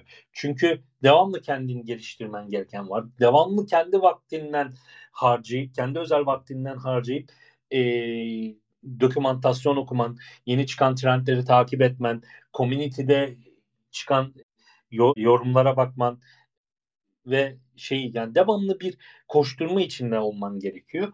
E, bu koşturma tabii ki yöneticilik kademesine de yansıyor. İşin doğası gereği yöneticiliğini de sen bu sektörde yaptığın için oraya da yansıyor. Yani bir noktada ya bağlantını koparacaksın yani yönetim kurulunda bir e, koltuk kovalayacaksın ya da devamlı işinin başında olmaya devam edeceksin ama bu da artık aile hayatına etki edecek. Yani ben şu an yönet o noktadan biraz kaçtım aslında. E, benim ben zaten özel zamanımda da kod yazıp okuyan biriyim. Ben bunu e, daha fazla yapmak istemiyorum. O yüzden hani people management'ı da bir noktada bırakıp hani ben hala teknik skill setimi keskinleştirmek için ekstra çabalamak istemiyorum. Çünkü ben e, işin içerisine people management kattığımda teknik teknik e, skill setimi bir kenara biraz bırakmak zorunda kalacağım. E, onu keskinleştirmek için kendi özel zamanımdan daha da fazla zaman harcayacağım. E, bunu yapmak istemediğimden dolayı aslında ben kariyer planımda buna göre kurgulamadım zaten. Ama yani sen şu an ben o cevabı aslında tam olarak merak ediyorum. Yani tam olarak nasıl bir denge sağlanması gerektiği belli olmayan bir konudayız. Daha zaten sektör de çok genç bir sektör baktığınızda. Hani burada şimdi bakacağız State of JS'te yaş aralığına baktığınızda demografide e, bir yandan bakıyorum. E, demografide e, en çok yaş aralığı 25-34 arası gözüküyor. Yani çok genç bir sektör. Yani e, development yapanların yüzde dördü sadece yani 40 bin kişi katılmış State of JS'e. Birazdan buraya da daha da detaylı değiniriz. 45-44 yaş arası sadece yüzde dört. Çok genç bir sektör olduğu için buradaki pratikler de oturmuş değil. Bunun farkındayım. Ama mesela sen nasıl sağlıyorsun abi? Ya ben ben sağlayabiliyor muyum emin değilim. Ben biraz bunu oyunlaştırdığım için. Evet gece, gece 2'de web'e sen bile konuşuyoruz mesela. Hani çok yani, çok sağlıklı düşünmüyorum ama. Ama bu şeyden biraz tabii hani hackathon'u da oyunlaştırdığımız için hani kendi zevkimiz için yapıyoruz. Hani klik için, tik için, şey like için falan yapmadığımızdan da oluyor bu. Ya da işte etkileşim kasmadığımız için de oluyor. Biraz kendimizi iyi hissettiren bir şey bu. İnsanlara kendi fikirlerimizi aktarmanın e, güzel yollarından birisi olarak işte podcast'i tercih ettiğimiz için oluyor. Bizi de heyecanlandırıyor mesela genelde gün içerisinde de konuştuğumuzda da e, şeyi fark ediyoruz hatırlarsın işte. Abi bu iyi geldi bu konuşmak hani bize. Evet evet. Böyle te, neredeyse terapi derekesinde bir e, etkisi oluyor. Onun dışında kendimi geliştirmek için ne yapıyorum? Kendimi geliştiriyor muyum boş zamanlarında? Genelde ben işte kurs, sertifikasyon falan bu tür şeyleri böyle çok hani çerez çürüz meseleler gibi baktığımdan hani çok gerekliymiş gibi düşünmüyorum ama genelde projeler üzerine öğrenmeye çalışıyorum. Onu da böyle hani kendi hayatımı kolaylaştıracak projeler yapmaya çalışarak halletmeye çalışıyorum. Oradan da öğrendiklerim bana benim yanıma kar kalıyor. Bu arada genelde ben iş yerinde öğrenmedim zaten. Genelde kendi kendi zamanımı ayırıp uğraştığım konular bana daha çok öğretti. Kesinlikle. Çok şeyi. Evet, bunun, bence bunun günümüzde biraz da eksildiğini de düşünüyorum. İnsanlar çok hazırcı oldular. İşte tool ekosistemi, e, her şeyin tool'laştırılabilmesinin imkanlarının artması, dolayısıyla insanların bazı şeyleri çok daha kolay yoldan yapabilmeyi istemeleri, e, onların araştırma yeteneklerini de köreltiyor. İşte bugün ChatGPT mesela e, biraz da öyle. Hani önceden arama motorlarında arama yetileri gerekiyorken şu anda sadece düzgün cümle kurabilme yeteneklerinizle araştırmanızı tamamlayabiliyorsunuz. E ama otur bakalım hadi şimdi bu e, system design'ı yap. Onun üzerinden şu uygulamayı yerde deploy edelim dediğinde hemen tutorial arıyorsunuz. Çünkü aramanızın sebebi, aramanın sebebi şu, bunu yapan biri vardır. O kadar çok fazla talep var ki mutlaka birisi sektöre girmiştir ve yapmıştır. Evet.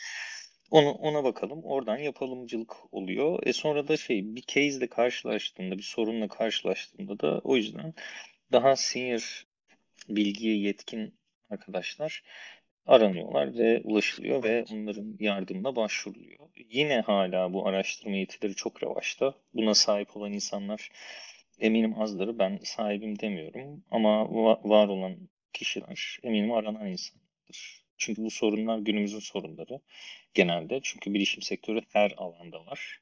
Her sektörde var. Bir de bulaşık bir iş alanı olduğu için herkes dijitalleştiğinden, her işletme dijitalleşmek istediğinden, çünkü bunun kendine kar olarak döneceğini bildiklerinden, e, dijital personel ihtiyacına da gerek duyuyorlar. Dolayısıyla siz hani her gittiğiniz yerde mutlaka ihtiyaç duyulan insan oluyorsunuz. Ama arama ve bulma ve kendinizi geliştirme yeteneğinizi oyunlaştırmazsanız bu biraz size işkenceye de dönüşebilir. Bir taraftan zevke de dönüşebilir tabii ama kesinlikle şey tarafındayım ben. İnsan bunu zevk için yapıyor olmalı. Umarım bu zevk için yaptığımız bir meslek olarak kalır. Pek öyle Umarım. gitmiyor. Özellikle son layofflardan sonra pek öyle Çok olmayacağı görünüyor. 10 biner 10 biner çıkartıyorlar. 10 biner 10 biner evet. Yani 3-5 değil 10 biner 10 biner gidiyor. Ama bu biraz kader. Hani bu bu sistemin kaderi bu. Ee, ve bu kadere razı olmayın bence. Kendinize eğleyebileceğiniz başka alanlar da bulun. Umarım hani bu, bu şekilde devam etmeyeceği başka günler olacaktır. O günler gelince o yine konuşuruz ama şu anki elimizdeki malzeme bu. Araştırma yetilerinizi geliştirin. Her şeyi yaparsınız zaten. Öyle değil. Abi teşekkür ederim o konuda. Ben ekstradan bir şey katmak daha istiyorum. Yani bu yorumların için teşekkür ederim. Ekstradan şöyle bir şey katmak daha istiyorum. Hani bu dengeyi sağlayamayan insanlarda gördüğüm bir şey var. Bu noktada yani kendisini teknik veya people management fark etmeksizin yetersiz bulan yani o geliştirecek aslında vakti bulamayan kişi ya yani ya da işte imposter sendromuna yakalanan kişiler kendini kanıtlamak adına toksikleşebiliyorlar. Ben bunun fazlasıyla örneğini gördüm Türkiye ekosistemindeki yöneticilerde. İş hayatımda birkaç örneğine denk geldim. Örneğin bir startupta bizden sıfırdan basit bir CMS için frontend architecture istedi biz. Yani CTO'muz. E, structure için kullandığımız yaklaşım ve tool listesini kendisine verdik. Bu listeyi görünce dönüp bize yani basit bir headless CMS istiyorlar. 10 kişiyiz hep topu. Bütün şirket 10 kişi. Yani muhasebecisinden tutun işte frontendinden, backendinden, mobilinden yani toplamda 10 kişiyiz. Kalkıp bize şey dedi. Yani başlangıçta da sana soru şey dedi. Başlangıçta da e, bu konuya başlarken sorduğum soruyu dedi. Neden web assembly ile mikro frontend yapmıyorsun? Ya bu birbirimize baktık arkadaşlar ve sessiz kaldık. Abi dedik yani WebAssembly genelde hani çok ağır işler için işte video rendering ne bileyim client'ta video rendering, oyun çalıştırmak gibi işler için kullanılıyor. Biz basit bir headless CMS yapıyoruz aslında. Yani burada onun burada over engineering kaçar. Micro frontend dediğin şey de hani genelde enterprise firmalar için yak, e, olan bir çözüm. Dedik. Ha dedik geçti. Yani bir anlamda ben bu işi biliyorum derken aslında biz çalışanların gözünde kendi itibarını zedeledi. Yani bunu e, bir yöneticiyseniz yani işi bilmemeniz yani işin o kısmına her detayına hakim olmamanız gayet normal karşılanabilir. Çünkü sizin aslında sorumluluklarınız farklı. Farklı bir yerden yaklaşacak olursak, bir çalışan gözünden yaklaşacak olursak da yeni bir şirkete girdiğinizde bilirsiniz hani deneme süreçleri vardır. Genelde Türkiye'de iki aydır. Aslında bu deneme süreçlerinde şirket sizi denerken siz de şirketi deniyorsunuz. E, bu şir yani bu süreç hani sizin şirketi değerlendirmeniz için de vardır. Bunu kesinlikle unutmayın. Takım veya şirket içerisinde dedikodu, sürekli mesai, toksik bir ortam görürseniz kalınca uzaklaşın. Bunlar kötü bir yönetimin, kötü yöneticilerin yan etkisidir.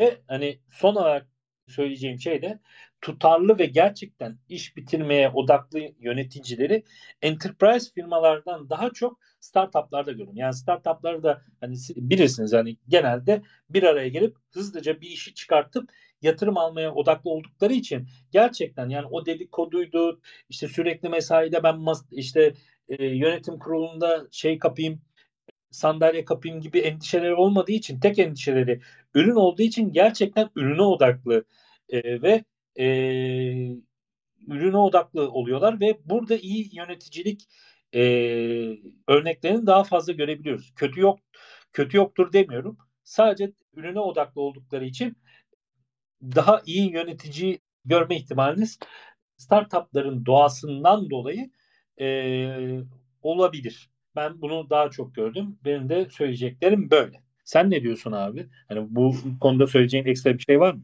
Yani yani toksisite dediğiniz şey yani bence startupta da olabilir yine. Hani sen şey diyorsun belli bir amaç için işte hedefe kilitlenmiş insanlar.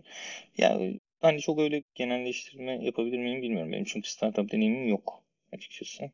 Ee, o yüzden çok öyle diyemiyorum ama eminim hani bu konuda gayet sağlıklı çalışılabilecek yerler vardır. Ama yani insan faktörünün girdiği her yerde böyle bir genelleme yapılabilir mi? Yapılabilir. Ben hani insanlar mutlu oldukları iş yapsınlar. Çalışmak zorundaysak e, deyip böyle bir e, nokta koyabilirim bence. Okey. E, güzel konuştuk. Şimdi e, arkadaşlar inceliyoruz veya gündem diye başlığın altında değerlendirebileceğimiz State of JS 2022 verilerini konuşacağız. Öncelikle bir rekor var burada. 40 bin kişiye yakın 39.471 kişi katılmış. Çoğunluğu %11.9'u Amerika'dan, %5.2'si e, Almanya'dan, geri kalanı da işte, işte %3, %1 diye iniyor. Avrupa'dan genelde Avrupa kıtasından katılma var. İşte Rusya Federasyonu %1.6 ile falan yani temsil ediliyor ama genelde Almanya, şey Amerika ve Almanya ve daha sonrasında yine Avrupa olarak yorumlayabiliriz. E, katılanların ana dili e, %69.6'sı mı? Yok katılanların tercih ettiği dil mi desem bilemedim. Select yani tercih ettiği dil. %69.6 ile İngilizce e, diye söyleyebilirim şimdilik. E, katılanların yaş ortalaması az önce de belirttiğim gibi en çok 25-34 yaş arası %36.5 ile görüntüleniyor. Bu da aslında sektörümüzün çok yeni bir sektör olduğunu gösteriyor bize. Experience yani yıl bazında katılanların işte 3-5 yıl arasında 1-2 yıl arasında %10.6 bir yıldan az %3.3 kişi %3.3 katılmış. İşte 3-5 yıl arasında %22.1 6-10 yıl arasında %20.1 11-20 yıl arasında %14.7 20 yıl üstü %5.5. Cevap vermeyenler %23.7. Şimdi cevap verenler arasında baktığımızda 3-5 yıl arasındakiler özellikle buraya ilgi göstermiş. Bu da mid level mı diyelim senior mı diyelim abi? Pandemi sonrasında aslında bunlar senior diye de tabir ediliyor. Ya olabilir. Ben hani title'a takılmaktansa şeyi vurgulayayım. Ben hani bu anketin aslında JavaScript ile bir şekilde haşır neşir olmuş ya da hala JavaScript ekosisteminde uygulama geliştiren insanların katıldığı bir anket olduğunu düşündüğüm için hani o yaş aralıkları bence JavaScript geliştirenlerin yaş aralığı olabilir. Evet. Yani mesela embedded embedded sistemlerde geliştirme yapan insanlardaki yaş ortalamasıyla bu aynı olmayabilir. Burada daha fazla. Tabii tabii tabii. Daha eski çünkü. Jav- şeyi. Bazen unutabiliyoruz abi. State of JS'i az önce de aslında yani toplantı öncesinde de, şey podcast öncesinde de konuştuk. Tabii. Ee, arada şey kaçabiliyor. Hani bütün developer ekosistemi buymuş gibi davranabiliyoruz. Ee, yok canım yani sen iyi bir yerden girdin konuya. Ee, şimdi oradan yaşı yaş konusundan tooling'e mi geçiyoruz? Ne var ya ben ne yok? Sırada uğrayacağım. Abi bu tamam. erkek egemen şey nedir ya? %70.1 erkek egemen e, bir şey var. Kırılacak. Yani, Kırılacak. Yani kırılmak durumunda. Kırılırsa daha iyi olur. E, ama şey tabii hani sektör zaten hani bunu heveslendiren bir sektör. E, kolay da giriş yapılabilen bir sektör. Hani cinsiyetten bağımsız tabii. Herkesin istediği kadar geliştirme yapabildiği oranda, hevesli olduğu oranda istediği gibi giriş yapabildiği bir sektör. O yüzden o kolaylığı da var. Her sektörden kabul de yapıyor. Çünkü belli teknik yetenekleri geliştirmiş olmanız ya da buna hevesli olmanız yeterli. Ee, olay bu. Hani bu okay. bu egemenlik bence bir noktada kesilir. Yani öyle olacak. Kaderi o zaten mecbur. Ya ben de katılıyorum. Yani elbette bu no, kırılacaktır zaten hani e, birçok firma olsun e, işte halihazırda birçok arkadaşımız olsun hani e, tamamen e, ne derler şeyle yapılan ne derler beyaz yakalıların olduğu bir yer olduğu için mi desem bilmiyorum. Hani e, tamamen aslında e, zekanız, bilginiz, tecrübeniz doğrultusunda e, iş bulabileceğiniz, mevki bulabileceğiniz bir sektör olduğu için cinsiyet bağımsızlığının en fazla olduğu sektörlerden biri olarak ta, e, tabir edebilirim. Bir sonraki aşağı şeye geçeceğim. E, features kısmına geçiyorum. Burada language, browser API ve e, other features olarak ayırmışlar. E, 2022'de language yani JavaScript içerisinde gelen e, feature'lardan en sevileni knowledge coalescing, e, browser API'ler arasında en sevileni yani en çok oy alanı e, WebSocket, other features'da ise progressive web app. Yani ben açıkçası progressive Soket'i konuşmuş e, konuda podcast'inde konuşmuş biri olarak e, yani güzel bir tercih yaptığımızı düşünüyorum. Öyle ben şey vurgu yapayım. Burada ikinci var galiba. Top level await var. Kimse promise'leri sevmemiş. Yorumluyorum. abi, yani promise, pro, abi promise chain çünkü promise chain e, şey callback chain'e çok yakın bir noktada seyrediyor ve gerçekten callback hell gibi bir şey oluyor bir noktada. Yani iç içe bir yani hani promise gerçi promise away e, şeyler de var. Hani promise all gibi şeyler de var ama onları ayrı bir yerde tutmuşlar. Mesela promise all set falan. Bunları ayrı bir yerde tutmuş. Abi promise'in kendisi evlat olsa sevilmez ya. Yani. Ama şöyle diyeyim abi. benim orada şöyle bir görüşüm var. Promislerin callback'lerle birlikte neden sevilmediklerini gerekçelendirdiğim bir sebebim var. Çok saçma olabilir ama Tabii e, abi. E, orada bence JavaScript'in JavaScript'te function'ların e, birinci dereceden vatandaş sayılmaları sorunuyla yüzleşiyor insanlar ve parametre argüman olarak fonksiyon göndermeyi bence çok kafalarında oturtamadı insanlar. Anlatabiliyor muyum? Ve bu bu tür bir callback bir şey diyeceğim. Çok özür dilerim böldüğüm için. Callback'i ben bizzat 10 senedir biliyorum. Yani e, evet yani önerilen bir best practice değildir. Hatta evet, yani, mesela... bunun için anti paternler var abi. Hani örneğin işte bir birçok işte komponent arasında birbirini tetikleyen şeyler göndermeyelim, fonksiyonlar göndermeyelim diye işte ne bileyim şey gibi Redux gibi işte state management mantığında anti paternler çıktı bu işle uğraşmayalım diye event based işlemler çıktı. Ee, yani yani bu ama tabii şey hani şeyi e, şey gerçekliğini ezmiyor. Callback'ler üzerine kurulmuş bir yapı da hala çalıştığımız gerçekliğini ezmiyor. Sadece Kesinlikle üzerine doğru. bir Açmaya çalıştık ama olmuyor. Evet yani ama işte şey top level await biraz çözüyor onu. Sonra ne var? Mesela bakıyorum WebSocket var dedin. Ha Progressive Web var. Evet onu da konuştuk ya. İşte bu bana bir gurur vermedi değil ne yalan söyleyeyim. Aynen. Mesela şey demiş insanlar. 30 bin küsür, küsür kişi biliyorum. 19 bini bunun yaklaşık 20 bini kullandım demiş. %63'ü hani okuyayım ben buna demiş yani Progressive Web ve yanında ne var? WebSM bile var. ya işte haklı gurur bu oluyor. Biz bunları yani, bakacağız. bakacağız. evet. Devam ediyorum izninle. Language kısmına geçeceğim. Orası en cafcaflı kısım zaten. Bakalım abi en hareketli kısım. Ben de bakayım. Ben de hiç mikrofonumu kapatmadan direkt böyle sohbet muhabbet şeklinde gidelim. Burada gözüne çarpan ne var abi mesela? Ya şeyde libraries'e geçiyorum pardon abi. Oraya geçeyim diyorum direkt. Ne diyorsun orası? Libraries'e mi? Lang- language'de, language'de hani JavaScript'in en cafcaflı özelliklerinden işte knowledge coalescing dedin sen. Evet. O seviliyor. Abi, mesela şey o... tuttu mu? Mesela ben o şey mesela az önce şey async await, top level await dedik ya. Mesela promise promise de var burada mesela. Promise any mesela hani kullanan sayısı yüzde otuz bir. Hani duydum ama kullanmadım. kullanılıyor. Yani şöyle gerçek birden fazla server'ınız var. İşte yani serverless tabi bu işleri hani biraz öldürdü gibi ya. Daha çok hani birden fazla yerden data çekip işte hangisi geliyorsa mantığı var ya hani hangisi önce gelirse gibi. Hani bu e, çok uç case'lerde kullanılacak şeyler gibi geldiği için ben mesela kullandım ama yani baktığında top top level await'a coştuğum kadar hiçbir şeye coşmadım. O artık async yazmamıza gerek yok bir yerlere. Await versem yetiyor dedim yani birçok yerde ve ben inanılmaz coştum. Keza hani ben oy vermedim yalan olmasın ama oy versem buna verirdim. Okay. Okay. Anladım.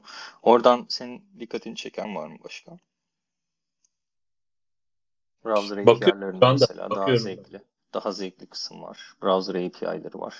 Mesela evet. WebRTC'nin WebRTC'nin hala yeterli derecede e, bir attraction yaratamadığını görmüş olmak ilginç. Ben mesela hani... şey şeye çok coştum. Daha primitif bir noktadan yaklaşacağım. INTL var ya, internationalization sağlıyor. Abi, evet. Date konusunda inan date ve currency konusunda inanılmaz rahatlat, rahatlattı beni. Müthiş bir şey. Kesinlikle. Aynen. Yani e, yani o ben şeyden kurtuldum. Hani INTL ile beraber Moment.js'ten e, zaten kurtulmaya çalışıyorduk. Moment.js'ten kurtuldum. INTL'i biz daha eksperimentalken kullandık. ee, kaçtı ya? 2019. 2019'da kullandık. Babel'la ee, introduce ettiniz herhalde. Efendim? Babel'la mı introduce ettiniz? Evet abi. Onunla şey yaptık. Yani Vue kullanıyorduk. Vue'nun da orada desteği vardı zaten. Babel'den de büyük ihtimalle. Şey durumu vardı. Yani INTL'le bize şey lazımdı. Çok ilginç bir case. Hicri time verebilir. Riyad'da işte hava alanında kullanılacak bir ekran. Buyurun. Ee, aynen. Ee, hicri date kullanmamız lazım. Ama işte konuğa göre değişecek. Mesela İtalya'dan geliyorsa İtalya İta, yani e, İtalyanca Solayaslı ve normalde hicri sağa yazdı ya. Sola yazdı ve hicri date göstermemiz lazım. İşte öbür taraftan İspanya'dan gelenler var. Öbür taraftan işte e, şey yurt mi? E, yani yine e, e, Hicri yani ne diyeyim Arapça konuşulan yerler var. Orada sağ yaslı olması lazım ama yine Hicri de gösterilecek. Ya inanılmaz şey böyle komplike bir şeydi ve Moment'te çözmemiz böyle artık bizde şey oldu. Ya yani herhalde Moment 7. kütüphaneyi yüklüyorum falan diye şey, kendi kendimi bulurken sonra INTL e, böyle web API üzerinde böyle boş boş dolanırken MDN'de INTL'i gördüm. Allah'ım böyle nasıl anlayayım çölde vaha gibiydi benim için. ya bir saatte bütün her şeyi çözdüm ya. Yani yedi tane kütüphaneyi sildim. Bir satırda her şeyi çözdüm. Yani Çok mükemmel. Browser API'lerini seviyoruz diyoruz. O yüzden mesela benim burada INTL gerçekten çok coştuğum bir şey abi. Ve partisi biliyorsun biraz merakım vardı ama hiçbir zaman yeteri kadar ilgi gördüğünü düşünmüyorum abi. Bence de. Bence de. Evet, Service worker'ları geçmeyelim. Baya hani insanlar tarafından bilinen bir şey. Görünen o ki. Evet biliniyor ama yani ne kadar kullanılıyor acaba? Ne kadar kullanılıyor doğru doğru. O yetileri ne kadar kullanıyor ben hiç emin değilim mesela. Yani background sync'inden tut notifications yapabiliyor olmana, dosya cache'leyebilmenden tut manifest introduce edebiliyor olmana falan büyük ihtimalle çok primitif şeyler yapılıyor. Ama hani o tür yetileri de var elbette. Bizim benim yazdığımız bir uygulama var. O uygulamada direkt çok service based, service worker based bir şey yazıyoruz. Yani veri tabanı da aslında client'ta kullanıcının cihazında. Onun üzerinden ve service worker'larla bayağı bir şey yapılabiliyormuş yani. Hani ben bu kadar da bilmiyordum. Bayağı bir şey yapılabiliyormuş. Yani meraklılar baksınlar web browserlarda bu yeni yeni desteklenmeye başlayan işte bahsettiğim browser sync, şey background sync, push notification'lar. Client tarafı push notification'a da izin verebiliyorsunuz bu arada. Hani bir server push notification server'ınız olmasına gerek olmadan client tadına halledebiliyorsunuz. Belli izinleri vererek bir izin veriyorsunuz zaten. Evet. Firefox ya da işte hangi browser'da çalışıyorsanız ondan sonra onun üzerinden ilerliyorsunuz. Şey bence insanlar ona bakabilirler. Güzel bir uygulama seti oluşturuyor kullanıcılara. Other Features'a mı atlayalım? Evet abi. Other Features'ta zaten e, yani iki tane şey var. İkisini de birisini konuştuk, birisini de az önce konuştuk. Evet. E, Progress Web App ve WebAssembly. E, bence WebAssembly de Progressive Web App'te gerçekten underrated kalan işlerden. Ama ben şunu fark ettim abi bu konuşmamızda. E, browser API'ler çok yenilikçi olmasına rağmen ve birçok sorunu çözebilmesine rağmen biz hala bir şeyleri tool'larla çözmeye çalışıyorsak bu browser API'lerin kendisini iyi pazarlayamamasından kaynaklanıyor diye düşünüyorum. İyi market görünür değiller. Görmüyorum abi ben arkalarında. Ya birçok sorun çözüyorlar. Gerçekten ben INT'yi araştırmasam bilmiyorum mesela. Evet ben tamamen katılıyorum sana. Ee, çok şey var böyle kullanılabilen. Ama hala işte ya bunun kütüphanesi vardır deyip indiriliyor. Ee, garip, garip. Hazırcılık işte bu da. Ona alıştık çünkü biraz da. Evet.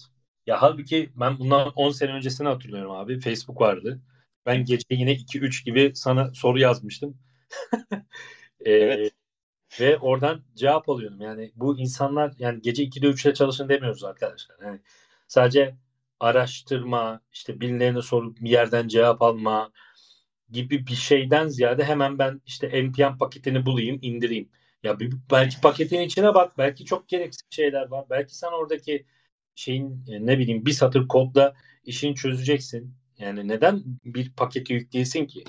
Hani e, bunun native yöntemleri nedir diye çoğu kişi araştırmıyor. Abi şeyin sebebi de olabilir o. Hani bir şeyi bir an önce ivme kazanmak bir konu üzerinde, bir ürün üzerinde. O yani canlıya çıkma sürelerimiz azaldığı için bunun sebebi olabilir. Hani insanlar bir an önce bu sorunu çözüp ondan kurtulmak istiyor olabilirler. Hani öyle bir okuma yapıyorum ben o tarafta ama e, giderek böyle olacak zaten. Her şeyin package olacak. Zaten şu anda da çok farklı değil. E, kim oturup PageTip server'ı kendisi yazıyor ki mesela? Zannetmiyorum. Kendileri alıp işte compile edip hangi dilde, hangi environment'taysa orada run ediyorlar. E, böyle oldu biraz e, ne yazık ki. Okey. Ee, buradan e, teşekkürler abi yorumların için. Ben Buradan teşekkür ederim. En cafcaflı bölüme geçiyoruz. Patlıyoruz. E, Frontend Frameworks. Aman Allah. Evet. Başı Solid çekiyor arkadaşlar. Yeni bir JSX library'si. Library diyorum çünkü kendilerini e, ancak Solid Start gibi bir e, tool ile ancak kendilerini e, CLI diyebileceğimiz bir tool ile kendilerini meta framework olarak tanımlıyorlar ama Solid'in kendisini e, library olarak tanımlayabiliriz. E, ve JSX yazılıyor. Bıktım ben bu JSX'ten. Bu JSX'ten çektiğimiz nedir arkadaşlar? Derken altında Svelte görüyoruz. Svelte benim sevdiğim e, sintaksa sahip. Vue ve Angular'ın sintaksı olan işte e, tam bir ismini bilmiyorum. Bilen varsa hesabımıza yazabilir e, yorum olarak. E, bu işte script taginin, e, stil taginin ve e, template taginin her birinin ayrı ayrı yerleri olduğu, e, daha okunabilir, daha productivity'si yüksek, e, daha developer friendly olduğunu düşündüğüm sintaksı kullanıyor. Ve Svelte aslında bir e, Svelte Kit oldu biliyorsunuz ve Svelte Kit aslında bir framework olma yolunda e, doğru gidiyor ve stratejileri bu yönde e, ve kendilerini Vercel satın aldı. Kendileri de DarkSide'a geçti. Teşekkür ederim. e, ya şöyle değil ya. Bir fikrim var abi. Sen tamamla bir fikrim var.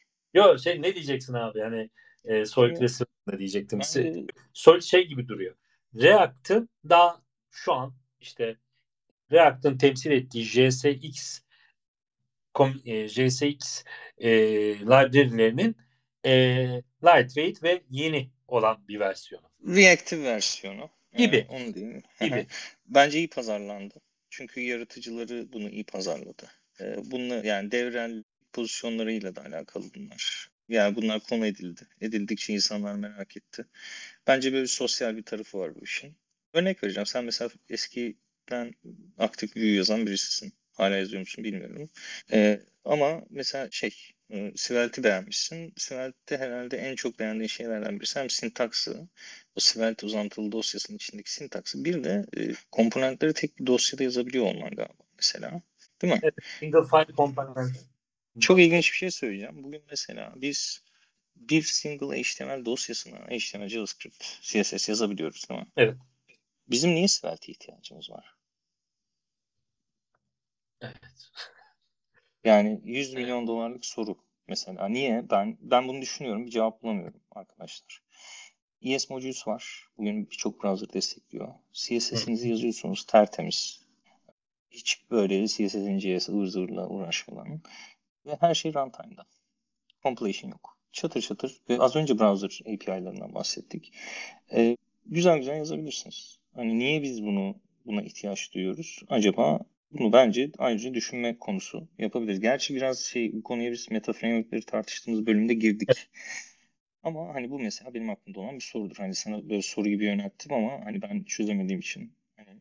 Yok aslında yani konuştuğumuz hani şu an framework'ün üstü yani library, library'nin üstüne framework, framework'ün üstüne meta framework. Hani şu an şeyi çok kanıksamışız ya da çok benimsemişiz diyeyim.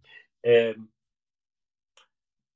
işleri otomatize edeceği etmeye o kadar benimsemişiz ki aslında hali hazırda e, olan çözümler bizim önümüze ısıtılıp yeniden getirildiğinde bile o otomasyon ihtiyacına tutunmamız sebebiyle direkt kabul ediyoruz.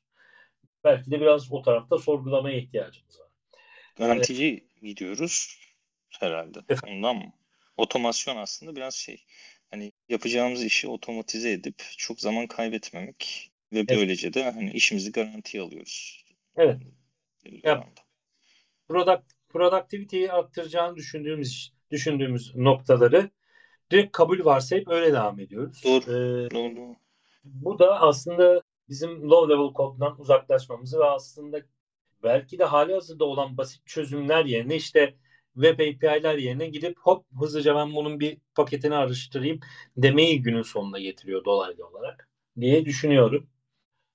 Buradan Öyle. şeye geçeceğim. Bir şey diyeceğim bir şey var mı?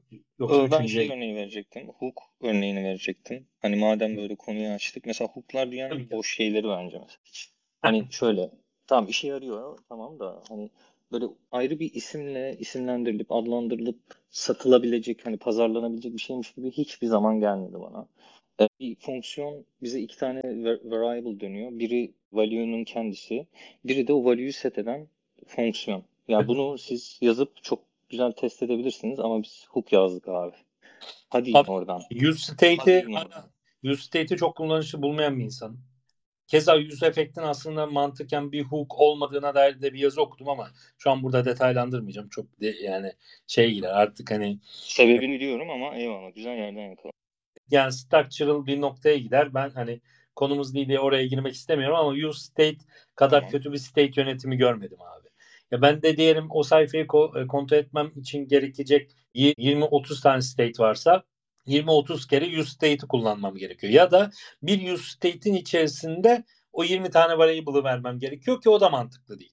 E, o, o öneriliyor zaten. Use state'in içerisinde property'leri teker teker tan. E abi bunu Redux'ta da yapıyordum. Yapıyordum abi aynen. Sen niye bana Ama Redux'ta çok ama Redux'ta çok daha fazla kod yazıyordun. İşin içinde reducer'lar. Ya burada da var ya, ama. Gözünü seveyim. Context API kullanırdım yani. yani abi use state çok kullanışlı bir şey değil. Onun daha Context API mi diyorsun? O mu kullanılabilir diyorsun? Evet yani o kullanılabilir. Yok bence bence Bence de bence de. Kesinlikle. Bence çok kullanışlı bir şey kontekst. Eğer React e, based konuşuyorsak kesinlikle. React based konuşuyoruz abi. Devam ediyorum. E, üçüncü sırada yeni e, framework'ümüz ya da library'miz mi desem.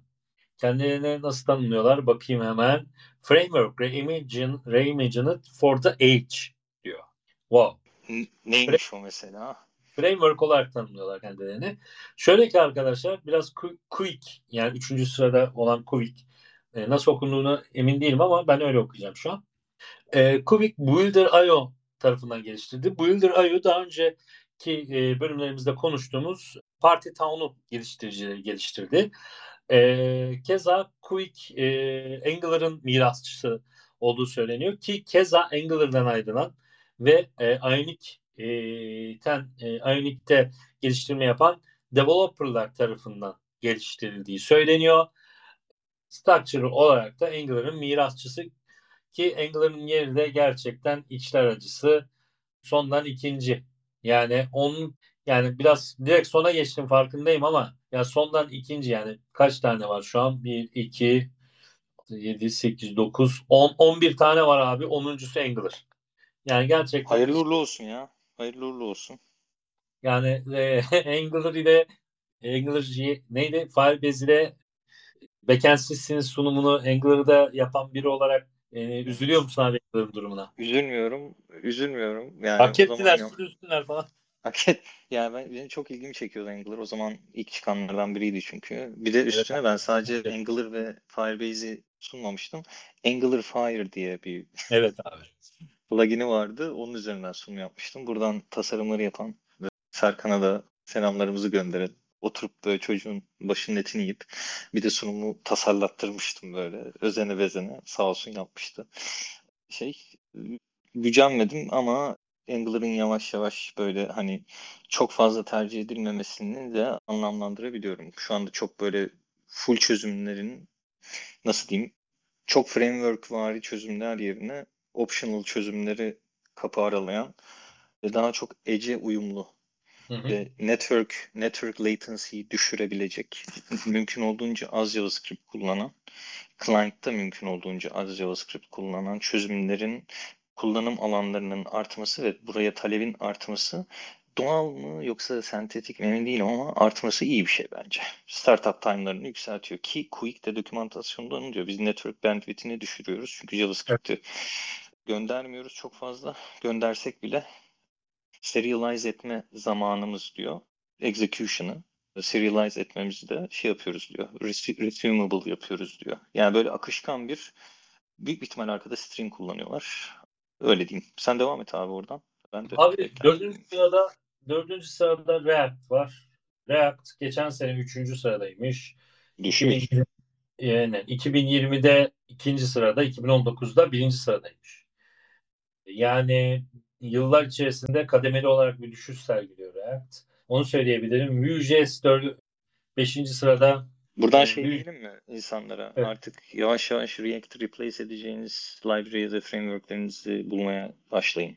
Abi diye. şöyle bir şey React kolay kolay ölmeyecek diye düşünüyorum. Çünkü hani Remix de React üzerine çıktı. Next de React üzerine çıktı. İşte şu an Astro çıktı ama işte React'e de destek veriyor. Hani React bir süre daha hayatımızda olacak sanırım 2-3 sene kadar. E, popüler anlamda hayatımızda olacak ve sonrasında ne olur bilmiyorum. Benim yorumum öyle açıkçası. Hani bir anda bitmez. Replace etmek için erken olabilir abi. Olabilir. Çünkü daha replace edilecek çok uygulama var. React yazılmış. Zaman alacak. Redux gibi olmayacak diyorsun. Redux kolay kolay bir state manager olarak replace edilebilirdi. Edilmeye başlandı. Ama Mesela Redux... ben Zanstan kullanıyorum abi. Çok rahat yani. Zasten müthiş bir tool. Müthiş bir tool yani bence de. Bence de bu şey, şey işte Snowpack'le proje geliştirirken Zasten kullanmıştık işte. Müthiş bir tool yani. Olması gereken state manager yani. State Gerçekten. manager at its best. Yani net. yani bir state manager Redux kadar karışık olmamalı. Değil mi? Değil mi? Hayat, hayat da Zastand kadar basit olmalı. Kesinlikle. Zastand'ı buradan öğrenelim biraz. Konudan bağımsız.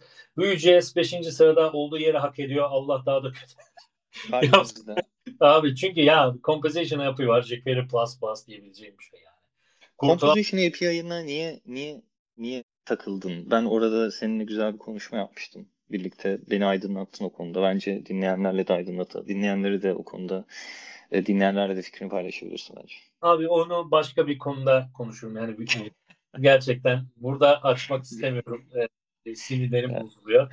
E, jQuery Plus Plus mı dedin sen? Aynen jQuery Plus Plus abi. Çok iyi tamam. Çok iyi tamam. Ger- gerçekten yani ben çözemedim alın bununla çözün demek gibi ya senin elinde güzel bir yapı vardı sen niye bozdun? Neyse Ivan Yu'ya oradan biraz sinir olsak da. Gönderiyoruz. O da Aynen. kendini şeyle affettirmedi mi? White'la affettirmedi. Affettirdi ama orada da Versel bir üstünden geçti bir tur. Hani e, o istediği kadar geçsin. Ya yalan, ama yalanla dolanla abi. Hani bir de öyle bir durum da var. Bunu da konuştuk. Tabii.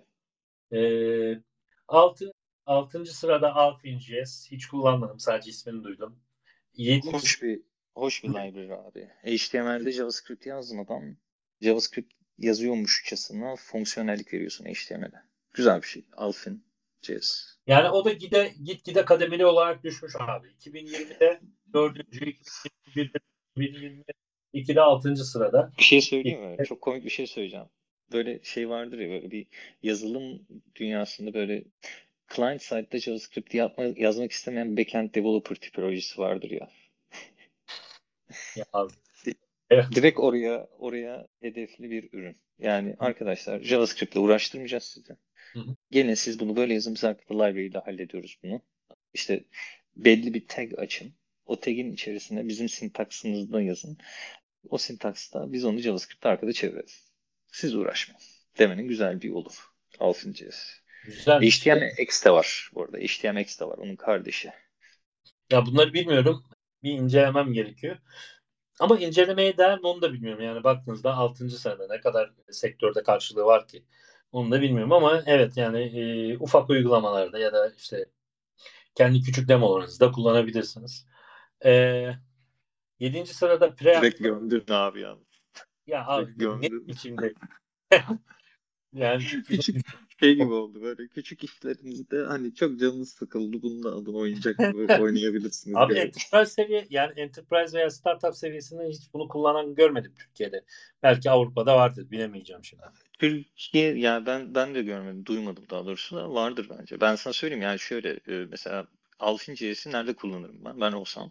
Böyle back office uygulamalarında çok ideal. Sürekli aynı aynı JavaScript yazmak, JavaScript kodunu yazmaktansa böyle kompakt HTML'ler yazıp onu sunucuda render edip kullanabilirsin. Baya baya kullanışlı bence. Hani ilgilenenler öyle şeylerle bakabilirler. Abi şöyle bir şey diye tanımlıyorlar. Alfin.js, Alfin is rugged falan. İşte e, minimal, minimal tool for composing behavior directly in your markup think of like jQuery for modern web. Ya arkadaş jQuery'den ben niye kurtulamıyorum? Birazdan ona da geleceğiz abi. Yani e, eyvallah. Neyse devam ediyorum. Sinir bozuldu. e, abi Preact var. Yedinci sırada. E, evet, çok kalbimizde.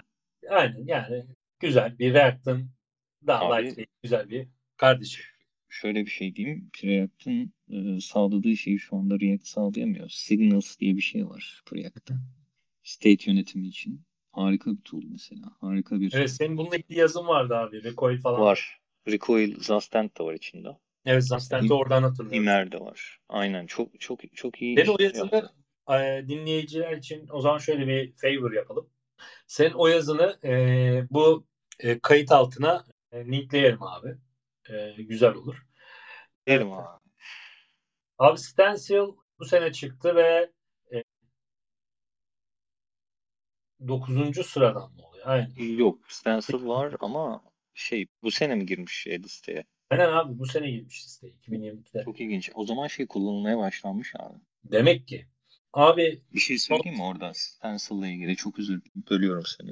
buyur. Stencil'ın kullan kullanılma sebebi e, micro frontend'e olan ilginin biraz artması olabilir. Hmm. Çünkü Stencil günün sonunda farklı framework ya da library'lerde yazılmış component'ları ya da structure'ları, client taraftaki e, yapıları e, sonuçta web komponentlerine çeviriyor. Hani web native ihtiyacı olan uygulamalarda e, Stencil kullanılmaya başlanmış ve bunlar micro frontend üzerinden yapılıyor olabilir. Tek bir platformda web komponentleri Abi sesin gelmeye başladı. Biraz daha arttırırsan. Tabii abi. E, ve nasıl oldu? Kesik gelmeye başladı. Tamam. Tamam. Bir saniye çözüyorum. Ahmet abi ben çözeyim onu. Okey sen Stencil'dan devam edersin abi. Ben şeyden devam edeyim. E, sırada. Arkadaşlar Stencil'ın aşağısında sondan bir önce Angular %43 ile oylanmış. %17 ile de Ember var. Ember'ın hala yaşamasına şaşırıyorum. Ember sence neden yaşıyordur? Onu Sesim gel- geliyor mu? Geliyor. Ember bence Ruby ekosisteminde yaşamına devam eden bir client library'si. Client framework. Ondan öyle. Çünkü Ruby'nin yaratıcıları ya da ekosistemindeki belli başlı arkadaşlar Ember'ı da encourage ettiler. Çünkü Ruby ile biraz ilgi kazandı. O, o Ruby ekosistemi abi bence. Anladım. Devam ediyorum. Rendering Frameworks kısmına geliyorum. Birincilik kimde? Meta framework'lere geldiğimize göre tabii ki. Birincilik kesinlikle e, şaşırtmadı. Astro'da. 2022'de Astro'da. E, e, Astro aslında beklediğimiz ilgiyi gördü. Yani çünkü marketing stratejileri de iyiydi bu sefer. Kesinlikle. Yani kesinlikle. Snowpack'e göre. Bir de şey de iyi yani aslında hem bir mikro frontend tool'u hem bir render hem bir tool'u yani tam olarak ne olduk da çok da belli değil. Ee, o yüzden sanırım bir hemen bir teyit yapacağım. Kendilerine ne diyorlardı? Nextgen Identity Architecture'a sahip bir meta framework olarak kendilerini benim şey belirtiyorlar. Biz bunu Astro'yu konuşmanın yine gururunu yaşıyoruz. Ee, eski bölümlerimizden isteyen gidip bulabilir. İkincisi Rendering Frameworks içerisinde SvelteKit var abi ikinci sırada. Yani Evet.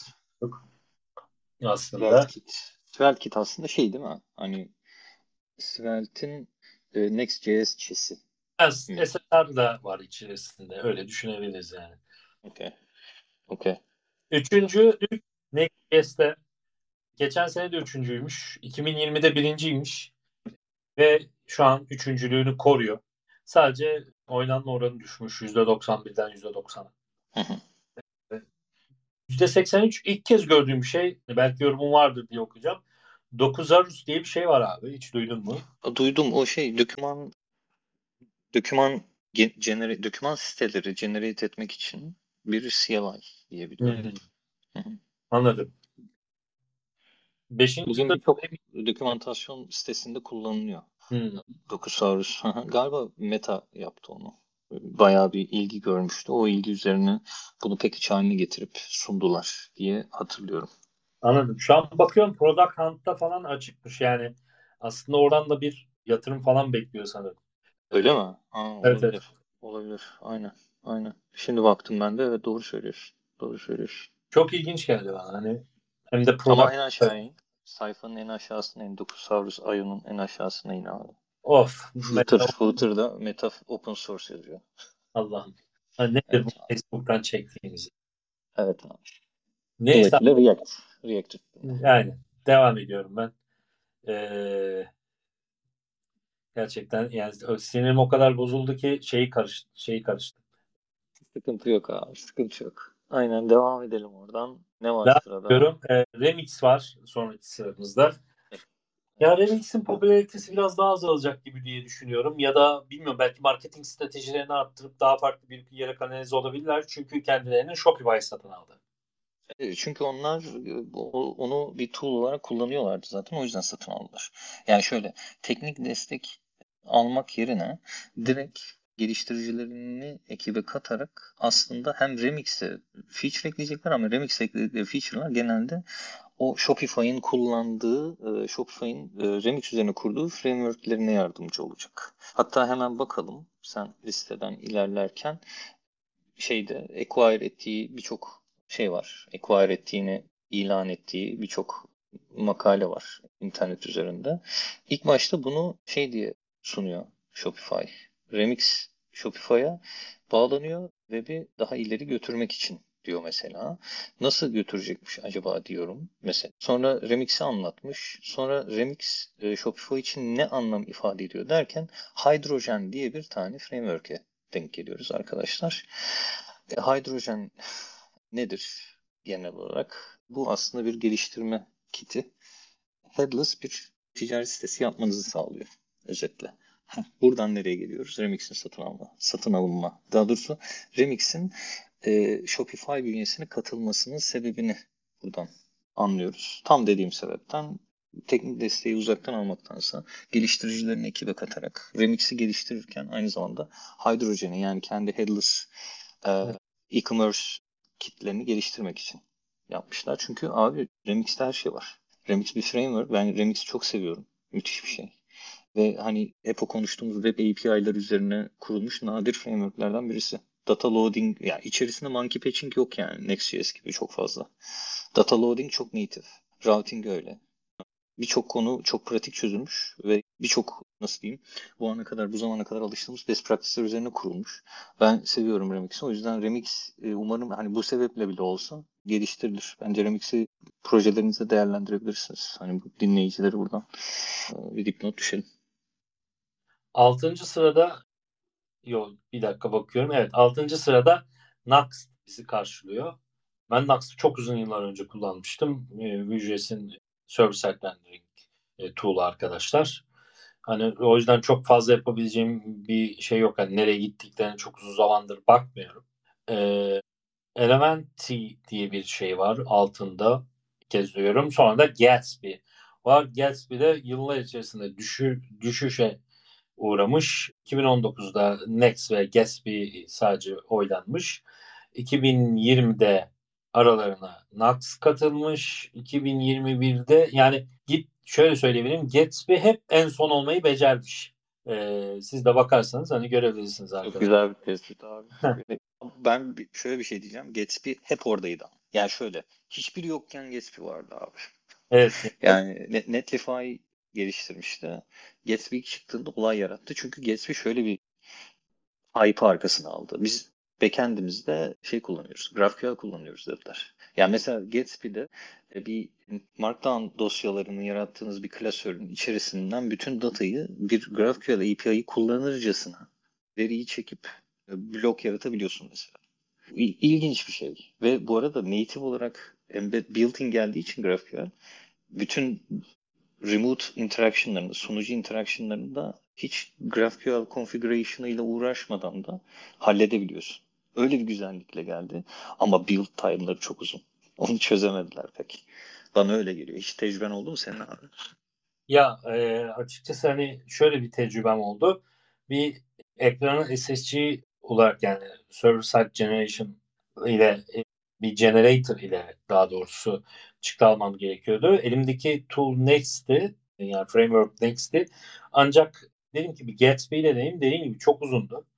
Ee, ben dedim ki ya hali hazırda Next'in de server side generator tool'u yani server side generator rolünü barındırıyormuş Next. Belki de hani hali hazırda bütün projenin Next olmasından dolayı Next çok daha hızlı çıktı vermişti ve en ufak yaptığım değişikliği direkt görüntüleyebiliyordum. Ee, o yüzden şey hani çok e, ne derler bende karşılık bulmadı Gatsby. Onu diyebilirim. Abi hemen onun ardından mobil de- desktop'a geçiyorum. Mobil desktop'ta bizi ismini ilk kez duydum. Tauri karşılıyor. Hani sonrasında ise ikinci sırada Native Apps, Native apps dediği herhalde şey mi oluyor? Hani Swift ve Java ile yazılmış ya da Kotlin. iOS, iOS Android'tir büyük ihtimalle. Tauri galiba şey bu arada abi. Konuştuk galiba. Şey Rust'la desktop uygulamaları geliştirme framework. Hmm, anladım. Ama Native Apps'in burada rol almasını ilginç ya. Ben karşılaştırma olarak rol aldığını düşünüyorum. Çünkü bu State of JS aslında JavaScript'in e, durumuyla ilgili bir e, şey değerlendirme. Ama şey abi mesela şey cevabı olmuş olabilir abi biz JavaScript'te yazmıyoruz ki mobil uygulamalarımızı, desktop uygulamalarımızı ya da native yazıyoruz demiş olabilirler. O yüzden koymak zorunda kalmışlar. Olabilir. Yani işte native apps'i gözüm arıyor. Yani ben burada native apps'i görüyorsam şeyde görmeyi beklerim. Flutter'da görmeyi beklerim mesela. Ama Flutter yok bu listede. Doğru Flutter yok. Dart var mı mesela? Ona bakalım. Dart language ya. Language tarafında da. O da yok mesela. Ha, o olmaması ilginç olmuş evet. Ya ilginç. olma mı? Ya acaba yani yok mu? Yoksa hiç listeye mi gire, girebilecek kadar oyalamadı? Emin değilim ya. O sanki evet. hani hala var gibi. Bana Değil mi? Geliyor. Ama Türkiye Hı. ekosisteminde şey hani birkaç arkadaşımla da konuştum bunu. Türkiye ekosisteminde çok karşılık bulamadık e, Flutter. İlk başlarda güzel bir hype yakaladı ama şu an React Native kime sorsam yani direkt firmalar tarafından, ekipler tarafından yine tercih ediliyor. Bu yorumu da buraya bırakayım. Üçüncü sırada Expo var. Expo gerçekten hani giriş seviyesinde bir uygulama yapacaksanız inanılmaz rahat olduğunu düşünüyorum. Benim deneyimim o yönde. Ki benim e, de, yani yaptığım uygulamalar hep giriş seviyesindeydi. Hani React Native'de çok e, enterprise ya da işte startup'ta bir uygulama yapmadım ama Expo'yla kendi ufak tefek e, ara ihtiyaçlarım işte QR kodlu mobil uygulamadır. İşte ne bileyim bir depo uygulamasıdır. Ufak tefek e, ihtiyaçlarımı ya da işte şirketim şirkette buldum e, ihtiyaçları giderdiğimi hatırlıyorum Expo'yla. Ama Expo şöyle bir durumu var. E, işler kompleksleştikçe e, yönetilemez hale geliyor ve her third party'ye destek vermediği için de bir noktada oradan projenizi çıkarmanız gerekebiliyor büyüdükçe. Eyvallah abi. Expo güzel tool. Ben çok seviyorum. Elektron var e, dördüncü sırada. Geçebiliriz. Ve güzel. Yani ben çok da ekstrem bir şey görmedim. Güzel hala iyi değil. Yani desktop uygulama geliştirmek için JavaScript hala tercih ediliyor. React Native var. Beşinci sırada. E, React Native birinci versiyonu bu sene çıkardı. Önceki sene Çok hatırlamıyorum. E, ben de hatırlamıyorum ama hiç. Yoksa birinci versiyonu hala yok muydu? E, onun goy goyunu çok yapıyor. Olmayabilir ya. Olmayabilir. Belki öyle seviliyordur bu. Böyle um- umut satıyordur belki de. Abi geri kalanları okumaktan ziyade şeye geçeceğim. Ee, en sonunda Cordova. Cordova hala kullanılıyormuş aslında. Vardır abi şeyler eski legacy mobil uygulama altyapıları için idealdi. Ben öyle bir projede çalıştım. Cordova üzerine yazılmış bir framework'ü biz bir mobil client geliştirmek için kullanıyorduk. Üstüne Angular koyduk. Yani aslında şöyle bir şey yaptık. Hazır ol. Angular koyduk derken Angular koyduk. Angular JS koyduk. Yani şey versiyon... G Cordova diye bir şey vardı ya. Öyle bir şey hatırlıyorum. Yok yok. Onu öyle bir şey bize hazır geldi o. Hmm. Biz hiç kurcalamadık altına. Angular'ın JS 1.2'ydi hiç unutmuyorum. Ya da 1.1'den uğraşıyorduk. Bu hani bir şekilde migrate etmek için, up, upgrade etmek için, update etmek için şey onun üzerinden Cordova üzerine yazılmış bir framework'ü kullanarak şeye erişiyorduk. Telefonun em, yeteneklerini kullanmaya erişmeye çalışıyorduk. E, ilginç bir projeydi yani. Ama legacy uygulamalarda bence var. Hala var yani. Okey abi devam ediyorum. Other Tools kısmına geleceğim. Libraries tamam. adında arkadaşlar Libraries'te başı 13.569 oyla Lodash çekiyor. Abi Lodash'ın Tabii ki. Clone DP hala e, mesela Structure Clone diye bir şey çıktı. Tam hatırlamıyorum. Herhalde öyle bir şeydi. Hala o performansı veremiyor. Lodash'teki bak. Mesela Group By diye bir şey var abi Lodash'te. Hala Tabii ki. kullanıyorum mesela. Çok rahatlatıyor. Tabii ki. Çok güzel evet. işler ya. Çok çok pratik işler. Kaç yılı yani... denildi bu arada? Abi ben sana söyleyeyim 10 seneden fazladır. Değil mi? Yani bu kadar uzun süredir tutan başka bir library var. Onu da konuşacağız şimdi. Ha, var. Allah'ım ya. RxJS ikinci sırada. Ben insanların bu kadar PubSub delisi olduğunu bilmiyordum abi. Bence kodu çok karıştırıyor ama e, demek ki insanlar bir karşılık buluyor burada. O yüzden çok da eleştiremiyorum maalesef. Sen ne diyorsun? ArcGIS'in bu kadar tercih edilmesiyle ilgili. Abi ben şey yani PubSub patternlarını seviyorum abi. Öyle söyleyeyim. Ee, PubSub patternları yani pattern kullandığı için seviyorum. Anlatabiliyor muyum? Hani hmm. mesela yani şöyle biraz şeyi de sağlıyor çünkü başka dillerden JavaScript ekosistemine gelenler, gelen geliştiricilerin JavaScript'te state management üzerinden mesela adapte olabilmelerini sağlayabilir. Kaldı ki sadece onu kullanmıyor. Birçok başka çok güzel özelliği var RxJS'in. Biraz kompleksmiş gibi görünüyor kod. Ve Rx, RxJS ile her şeyi yapabilirsiniz. Bu kadar güzel bir tool. Bu arada Lodash'in çıkış tarihini söyleyeyim. Hazır mısın? Hadi bakalım. 2012 Nisan 23. Initial release abi. Wow, abi ben sektör yeni başladım. yani 10 seneden fazla demiştim. Kesin. Maşallah. 10 sene. İyi geçmiş.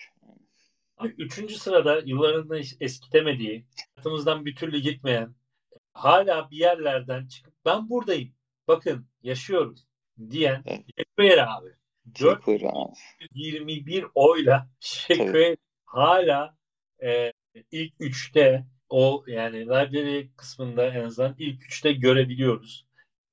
Abi ben jQuery kullanımının bu kadar hala yaygın olmasının sebebini WordPress template'lerine bağlıyorum. Başka bir yere bağlayamıyorum çünkü yani. Bence başka bir sebebi yok. Şu Aynen. an için. Şu an için yok. Bilmiyorum başka sebebi. 2006'ymış bu arada. İlk release'i. 16 yıllık bir jQuery mi? Abi ben evet, lise... Abi. 2006'da. Ya 2006 ne? Kesinlikle. Kesinlikle. Güzel bir tool. Çok hayatlar kurtardı. Çok nasıl diyeyim mesaiye bıraktı ama çok çabuk mesaiden de zevk güderek çıkmayı sağladı. Güzel tool'dur. Bakış getirdi. Net söyleyeyim. jQuery kullanmayan geliştirici varsa derhal kullansın. O kampa katılsın. Ve şey yapsın. Hani kendi kendine şey desin yani biz. Ben de jQuery kullandım desin. O zevke varsın. E bu arada jQuery üzerine geliştirilen patternlar vardı bir ara jQuery'yi şöyle geliştirin. belli patternlar introduce ediliyordu. Zevkli tarafıydı işte. Hani eventleri nasıl yönetiriz? O eventler üzerinden işte daha böyle pattern vari sonuçlar nasıl çıkartırız? Kodumuzu daha organize nasıl kılarız? Nasıl yazarız diye. O tarafları zevkliydi açıkçası. Hani çok böyle senin dediğini biliyorum abi. Çok böyle dağıtık bir şekilde sayfalar içerisinde evet. her yerde kod oluyor ya. Onu değil de bunu encourage eden frameworkler vardı. Hatta bak ben bir tanesini söyleyeyim sana. T konuştuk galiba. İlk bölüm ya da ikinci bölüm. T3 diye, T3 diye evet, bir tane library vardı abi. Abi ben o library'nin verdiği zevki tamam mı? Hiçbir library'de, hiçbir framework'te bulamadım. Separation of concerns mi? Var. Pattern'lar mı istersin? Hepsi var.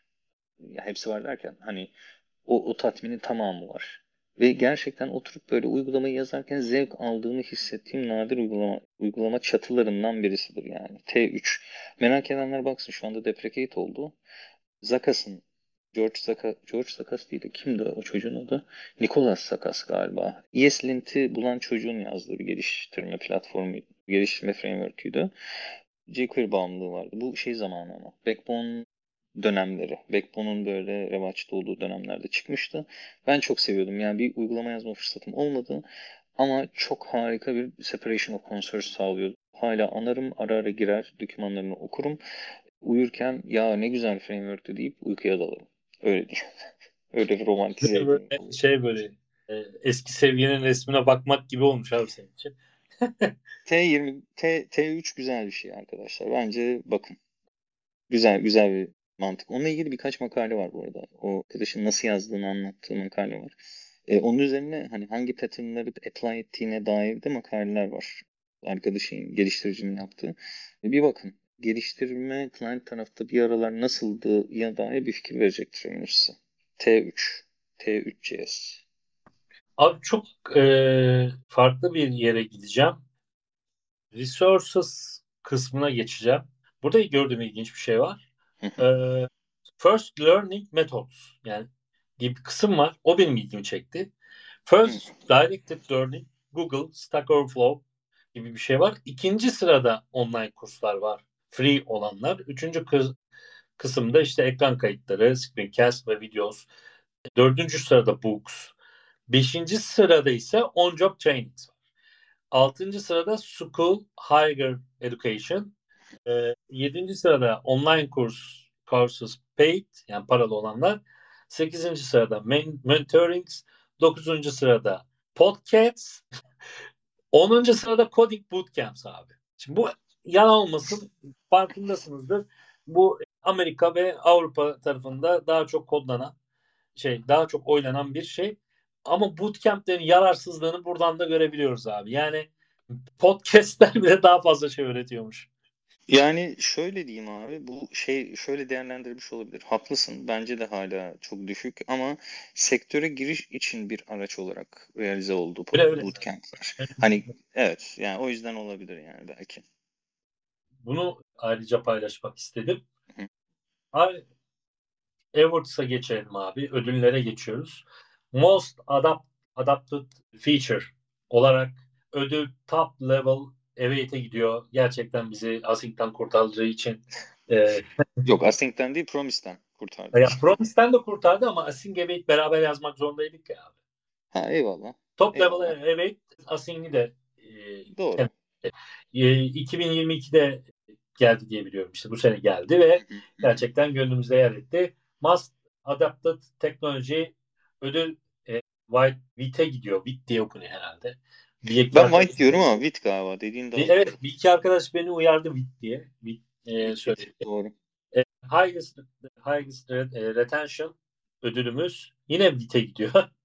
Dönüp dolaşıp insanlar Wit kullanıyor gibi Aynen. bir e, sonuç var. highest Interest yine Wit'e gidiyor. E, Bravo. İkinci olarak orada Turbo Pack var ama o da kend- kovalıyor. Mo, e, must e, pardon must diyorum. Most e, e, write ins diye bir şey var. Bunun açılımı e, şöyle yapmışlar. Over, awarded to item with the most writing answers demiş. Orada Astro'ya gidiyor ödülümüz. Tabii. Tabii ki. E, most commented feature'da private fields'a gidiyor. Onu söyleyebilirim. Most commented library React. Ödüllerde bu şekilde olduğunu söyleyebilirim abi. Hayırlı uğurlu olsun. Ee, güzel Eyvallah. bir özet yaptık abi. Ee, ben Evet, zevk aldım. Vit ama burada Vit insanların Vit'e bu kadar coşmuş olması eee, ne ne diyorsun abi? Gerçekten hani Vit'in orada Webpack'ten sonra insanlara böyle ilaç gibi gelmesi demek ki insanlar o kadar Webpack'ten bıkmış ki Webpack ve bağımlılıklarından bıkmış ki Vit'i bu kadar bağırlarına bastılar diye düşünüyorum. Olabilir abi. Ben tamamen katılıyorum. Bu açıdan düşünmemiştim. Acaba bizim şeyimiz ne zaman gelecek? Acaba biti yerdiğimiz, şunu kullanın diyeceğimiz zaman ne zaman gelecek? Hayırlısı diyoruz. Bakıyoruz duruma bakalım.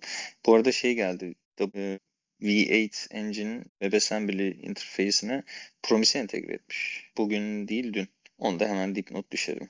JSPI, JavaScript Promise Integration diye. WebAssembly WAD dosyalarını promise'lerle şeye kodunuza dahil edebiliyorsunuz diye düşünmekteyim. Devam edelim. Öyle bir dipnot düşeyim sadece. Abi devam edecek bir şey kalmadı. İki saat Kalmadı. yani Allah- Tamam. Allah'ımız varsa devam etmeyin. Evet bence e, çok zevkli. Gerçekten çok zevkli yoruldum. E, Helal olsun. Vallahi Ya. seni alkışlıyorum buradan. Şu anda fonda alkış sesi duy- duyabiliyorum senin şeyde programda, yayında. E, ağzımıza sağlık abi. Abi Aklınıza ben sağlık. E, açıkçası yine uzun bir program olacağını düşünmüyordum. Şahsen ya, biz niye bu kadar uzatıyoruz? Konuştukça Yani evet, çok, çok en şey sürecek demiştim. Evet, en evet, evet, demiştim. Ben de şey dedim. Sürer yani. Hani bir saat 10 dakika. Evet 2 saati devirdik hatta aşıyoruz şu an. 2 saat 18'de başladıysak yani şu an 2 saat 20 dakikaya doğru gidiyoruz. Ee, bence artık kapatalım. Ee, Bence de kapatalım. Herkese çok teşekkür ediyoruz. Dinleyen, dinlemeyen, cancellayan, cancellamayan, evet, göz ardı eden, mevcut. Ee, Ha, o, o birlikte cancellayan gönlünüz bilir arkadaşlar. Aynen. Biz burada hani içerik itibariyle istediğimizi konuşmaya çalışıyoruz. Ve aynı zamanda da şey yapmaya çalışıyoruz. Paylaşıyoruz aslında. Bizim için paylaşmakla oldu her şey. Çünkü neticesinde zaten bu podcast yapma amacımız da o. E, destek veren herkese çok sağ olun. Çok teşekkürler. Vermeyene de, vermeyenlere de teşekkürler. Ama hani bugüne kadar konuştuğumuz 9. bölüm değil mi bu abi? Evet. 9. bölüm, 9 bölümdür konuştuğumuz birçok şey gayet zevk aldığımız konularda. Bizimle de bilgiler, biz bilgilerimizi paylaşıyoruz sizinle. Siz de paylaşmak isterseniz herhangi bir şekilde ulaşın bize Twitter hesaplarından. Biz, biz de biliyorsunuz. Ben Barış, arkadaşım Cabir. Gönüllü yapıyoruz. Bize ulaşın arkadaşlar. Bizimle de ister programda ister program dışında. Fikir ve bilgilerinizi, önerilerinizi, her şeyinizi paylaşın. Bol bol like atın. Var ya şöyle şeyler YouTube kanallarında. abi böyle ortayı kesip bunu söylemem gerekiyordu abi. Çok özür dilerim. Bol bol like atın. İşte e, pençeleri vuralım like butonunu diyerek buradan da Beşiktaş göndermesi yapıp Abu Bakar da indi mi inmedi mi bilmiyoruz ama inecektir herhalde uçağıyla. Onu da bekliyoruz. Herkese çok teşekkürler. Ben daha fazla geyiğe bağlamadan sana vereyim sözü abi. Sen de kapanışı yap. Teşekkürler. Bir Fenerbahçeli olarak e, beşinci yıldızımızı Kaçıncı yıldız ya? Bilmiyorum artık. yıldız? Yani durduk yere iki yıldız geldi bir ara. Evet. Vardı. Şöyle. iki yıldız. Evet, bir gecede iki yıldız. Ee, şöyle bir noktadan yaklaşacağım ben de. Arkadaşlar bizi Spotify'da, Apple Podcast'te, Google Podcast'te bulabilirsiniz. Lokalimde Works diye çok güzel bir sitemiz var. Girip oradan blog yazılarımızı takip, ede- takip edebilir. Bize ulaşacağınız podcast linklerini bulabilir. Ayrıca e, Spotify widget'ıyla son bölümümüzü sitemizden dinleyebilirsiniz. Ye- e, Bizi dinlediğiniz için teşekkürler. İyi akşamlar. Bol bol uyuyun. like atın sonra uyuyun. Herkese iyi akşamlar, iyi geceler. İyi akşamlar.